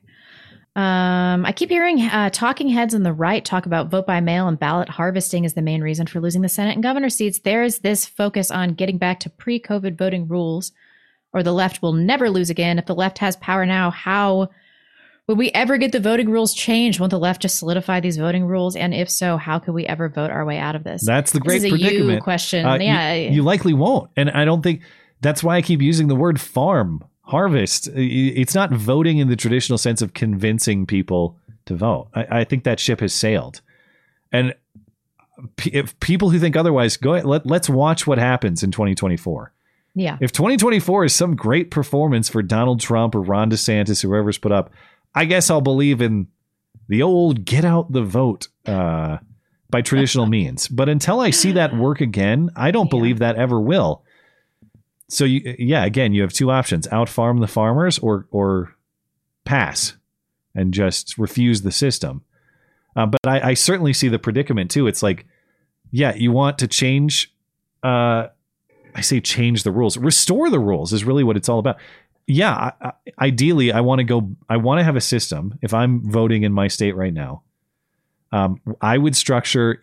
I would say you're voting in person with ID on election day. Period. Absentee ballots will be. I would I would say that those should be given out only with an excuse. Now a lot Yeah. of people are on the other side and say, well, you should have to request one, but any reason is fine. Okay. I'll I'll meet you at request them and their signature verified and all that. But we need to go back to a system where number one, it's secure. Mhm. Number two, there aren't random people delivering uh, your ballot and all that. And and number three, that you have to vote on a particular day so that we're all operating really with the same set of facts too. I really hate that that uh, six hundred thousand some votes were cast in Pennsylvania before anyone ever saw John Fetterman debate. Yeah. Good lord. You might have a t- uh, if you have people voting over a month a month's period, people will vote early and they will not receive the full set of facts that the people who vote on election day had when they made that decision. Mhm. That matters. Yeah. Um, So that that's how. But that that's the sort of thing I would structure. How you achieve that without gaining power, like in a state like mine, you could. We have the legislature, we have the governor. You can do that, and they probably will do some of that. But if you want to achieve it in the states that matter from the presidential election, or even you know the Senate or uh, certain uh, contested congressional races, yeah, you want to do this in Pennsylvania. You want to do it in Georgia, Arizona. There are a lot of entrenched Democrats in those places. It's just not possible. And I wouldn't have a big problem with it if they want to run their stupid states that way. It doesn't really uh, have any effect on me. I, I'm willing to allow you to do that. but they've structured it in such a way that they've built an impenetrable wall protecting their path to the presidency. And and now the presidency isn't just a guy who sort of peacekeeps between the states and represents us internationally. Now he's a guy who forces you to pay for some dumbass pink-haired's gender study studies degree or Mhm. something like that. There's all kinds of consequences to the presidency, and that's why it's kind of everybody's problem now. Anyway, I, I hate to leave you hanging, Dargon, but uh, how do we ever vote our way out of this? We don't. That's the unfortunate answer. It's not happening. Farm or quit. Yeah. That's what we have. Yikes. Chris to the J says, question, um, what should, uh, what should we be focusing on at the local level since the federal government will likely be stagnant to an extent to keep the Republicans happy? Uh, we have a slim majority. Well, uh, that's uh, we should be focusing on election rules. I think uh, getting those short up would be great. But that's sort of the great thing about local issues is I don't know what the issues are in your place. I know what bothers me here, um, and voting on you know there's a lot of property tax issues in this state. There's a lot of um, the stuff that they did uh, with school closures and all and all the, you know, forcing masks on our kids in the schools around here. All of those local issues matter to me quite a lot. But where you live, I don't know, and that's that's great. Like I don't have to know, and I shouldn't really yeah, want and to. you know. shouldn't really want to. Yeah, exactly. Um, I, I would just hope that everyone could agree on on principles of maintaining a certain level of uh, integrity in our election systems. But yeah. I don't know. Okay. Okay, uh, let's just catch up with chat. We'll call it a night. Thanks to our question askers, by the way. Once again, if you want to send an email question, mattchristiansenmedia.com slash contact is the way to do that. As a reminder, we will be uh, off next week, so no email questions next week, but we'll return to your questions on the 30th. Did you do general grievance? Let me see. I left off on uh n- no. I left off on GIAR. So general grievance is up next. Democracy is cringe. Democrats don't campaign because they don't need to. The media campaigns for them. Three, Democrat campaign budgets go to ballot harvesting. Four, I refer you to point number one, which was democracy is cringe. That I'm does you there. seem that looks like the sequence of events. Yeah. Yep. Knuckle Hunky Buck. Victory against them without principles, no victory. We just become them. You don't change the zeitgeist by getting better at cheating. You do it by inspiring good in others only through principle. Um, and while I agree with you, aren't there higher values than that for all of us? Every single one of us values the lives of our family more than we value our principles. I mean, it, there there are reasons, there are legitimate reasons to compromise your values. I, I don't know I actually don't know what you mean there. The survival of yourself and your family is, of the utmost importance, and there it is, might be a situation but where those are pr- conflicting. uh, can you can you explain one of what we're the only way, I, I mean, I, I hate to get into these hypotheticals because you know they're they're so uh, ridiculous, but there are obviously situations where, um, in order to uphold a higher value, you have to violate a lesser value. Uh, yeah, I would agree. I suppose I could agree with that. I guess what I'm thinking of violating a higher value to achieve a lower value, Yeah, like but, the but inversion of that. are your principles your absolute highest value? Well, my my own survival is, and the survival of my family, of course, is perhaps the highest principle, I suppose. Yeah, but that, of course, but yeah. but that is limited. That doesn't mean that just because I suspect someone is shady or something that I get to go kill them or something like that. Like that, there no, are no, lim- of course not. But but like if you had to, for whatever hypothetical, lie, cheat, steal, whatever, to save the lives of your family, every one of us would do it, and it w- we wouldn't even be, we wouldn't even be um, wrong. We wouldn't even be wrong to do it. It would not be immoral. I the only pushback I guess I would say is that you actually don't necessarily ensure your family's survival by doing those things. Yeah. You, you might have to. You're you're not going to abuse other people into your own family's survival. It seems hard for me to think of that sort of situation. If they But attack you and the- you defend yourself, sure. They exist, yeah. Um, but what I'm saying is, in this in this situation that he's talking about, where um, Western values that uh, make all of our lives better, that are good for the world, are being compromised and subverted. Um, if they could be restored through us subverting our enemy and destroying our enemy that way, then that's a higher value. It's a it's a higher value than us compromising our principles of our perceived morality. I, I I'm gonna have to think some more about this. I'm I kind of have tired brain right now, to be honest. do So, I, feel a little I cloudy. But I get my problem here is, uh, you could justify every theft by saying, "Well, it's for the survival of my family." No, I You- mean, you would. Ha- there has to be a good reason. Well, but if the reason is the survival of my family, why is that not a good reason? There has to be. I mean, I'm not the person to to draw all of these lines because the the person that would be doing these risk benefit analysis and like really care about them would actually have these values. Hmm. Somebody that's like going and stealing a loaf of bread and being like, "Oh, I justify this." So that's not a principled person to begin with, right? Uh, yeah, well, th- but that anal- that scenario is very interesting. I, the, like, is it fine for someone to steal a loaf of bread to feed his starving family? My answer to that has always For been, sure. um, my answer to that is is no. It's not fine to steal that. There are it. It's someone else's property. They have the rights to that property. If you really needed it urgently, you could still return to that person and repay the debt. You could say, "Yeah, I had to take this bread. It was rightfully not mine. I would like to make that right to you by whatever, working for you to repay the debt, doing whatever." You, the, the the theft itself is is never really a necessity. You can always go back and and clean that up. I mean, the theft is uh, clearly sometimes a necessity. But you can resolve it later i guess. Like e- even if you let's put it this way if i um if i let's say there like in a weird scenario where i find a woman in labor on a street side and she needs to go to the hospital and there's a car right there that has its uh that's opened up and the keys are in the ignition Hmm. perhaps i might take it to get her to the hospital.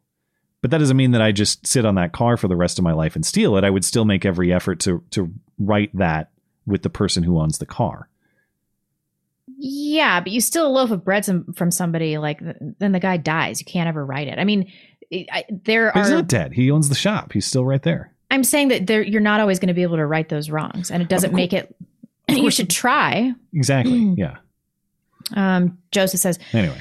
just out farm them in uh, in pure oligarchy without even the pretense of our current system. It becomes a competition of which team cheats better each season. Yeah. and elections have zero relation to the consent of the government. That's totally true. That's why I don't really advocate for um for cheating in in voting. I, I just want uh people to totally uh divorce themselves from the entire system and not and not vote. Yeah.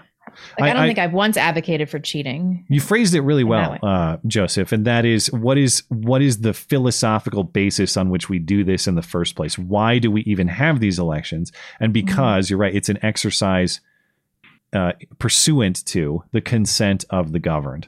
Mhm. Once you've erased that, and it's just about who collects the most Pokemon, or however we're going to do this, that's not really a consent of the governed thing. That's just uh, that's gaming the system to achieve a certain numeric advantage over others. It's, it's it's actually about overcoming the consent of other people. It's about overcoming their will Right. instead of uh, upholding it. It's a perversion of of that establishing principle, and, and you phrased it really well. Thank you.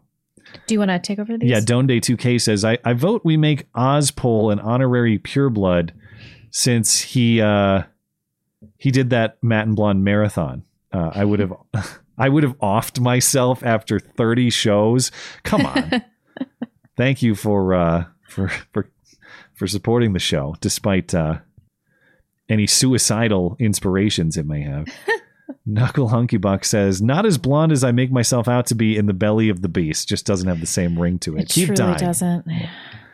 Uh, Cam Girl Asuna says, "Hey, I uh, love you guys. I seem to be missing some uh, channels on. Uh, seem to be missing some channels in the Discord. Any ideas why? Well, uh, I that would be a question for the guys who maintain the Discord, and that is not me, because um, when we started the Discord, it was strictly to do this show, and then it kind of became its own thing where people wanted to hang out and Yeah. talk with each other. So I have I have some guys who run it, and um, I would just ask them. But as far as I know, I don't think anything was deleted. But over time, certain people want to use the server for certain ways and for certain purposes, and some things become uh, sort of uh, obsolete, and so they might have just cleaned up in there. Thank you, uh, GIAR. Love the uh, TV talk spy shows. like Chuck and Burn notice. I don't know what that is though. I Hmm. I have no idea what that show is. Me neither. But thank you for supporting the show. says Scra- uh, Scrappy says you fail by quitting.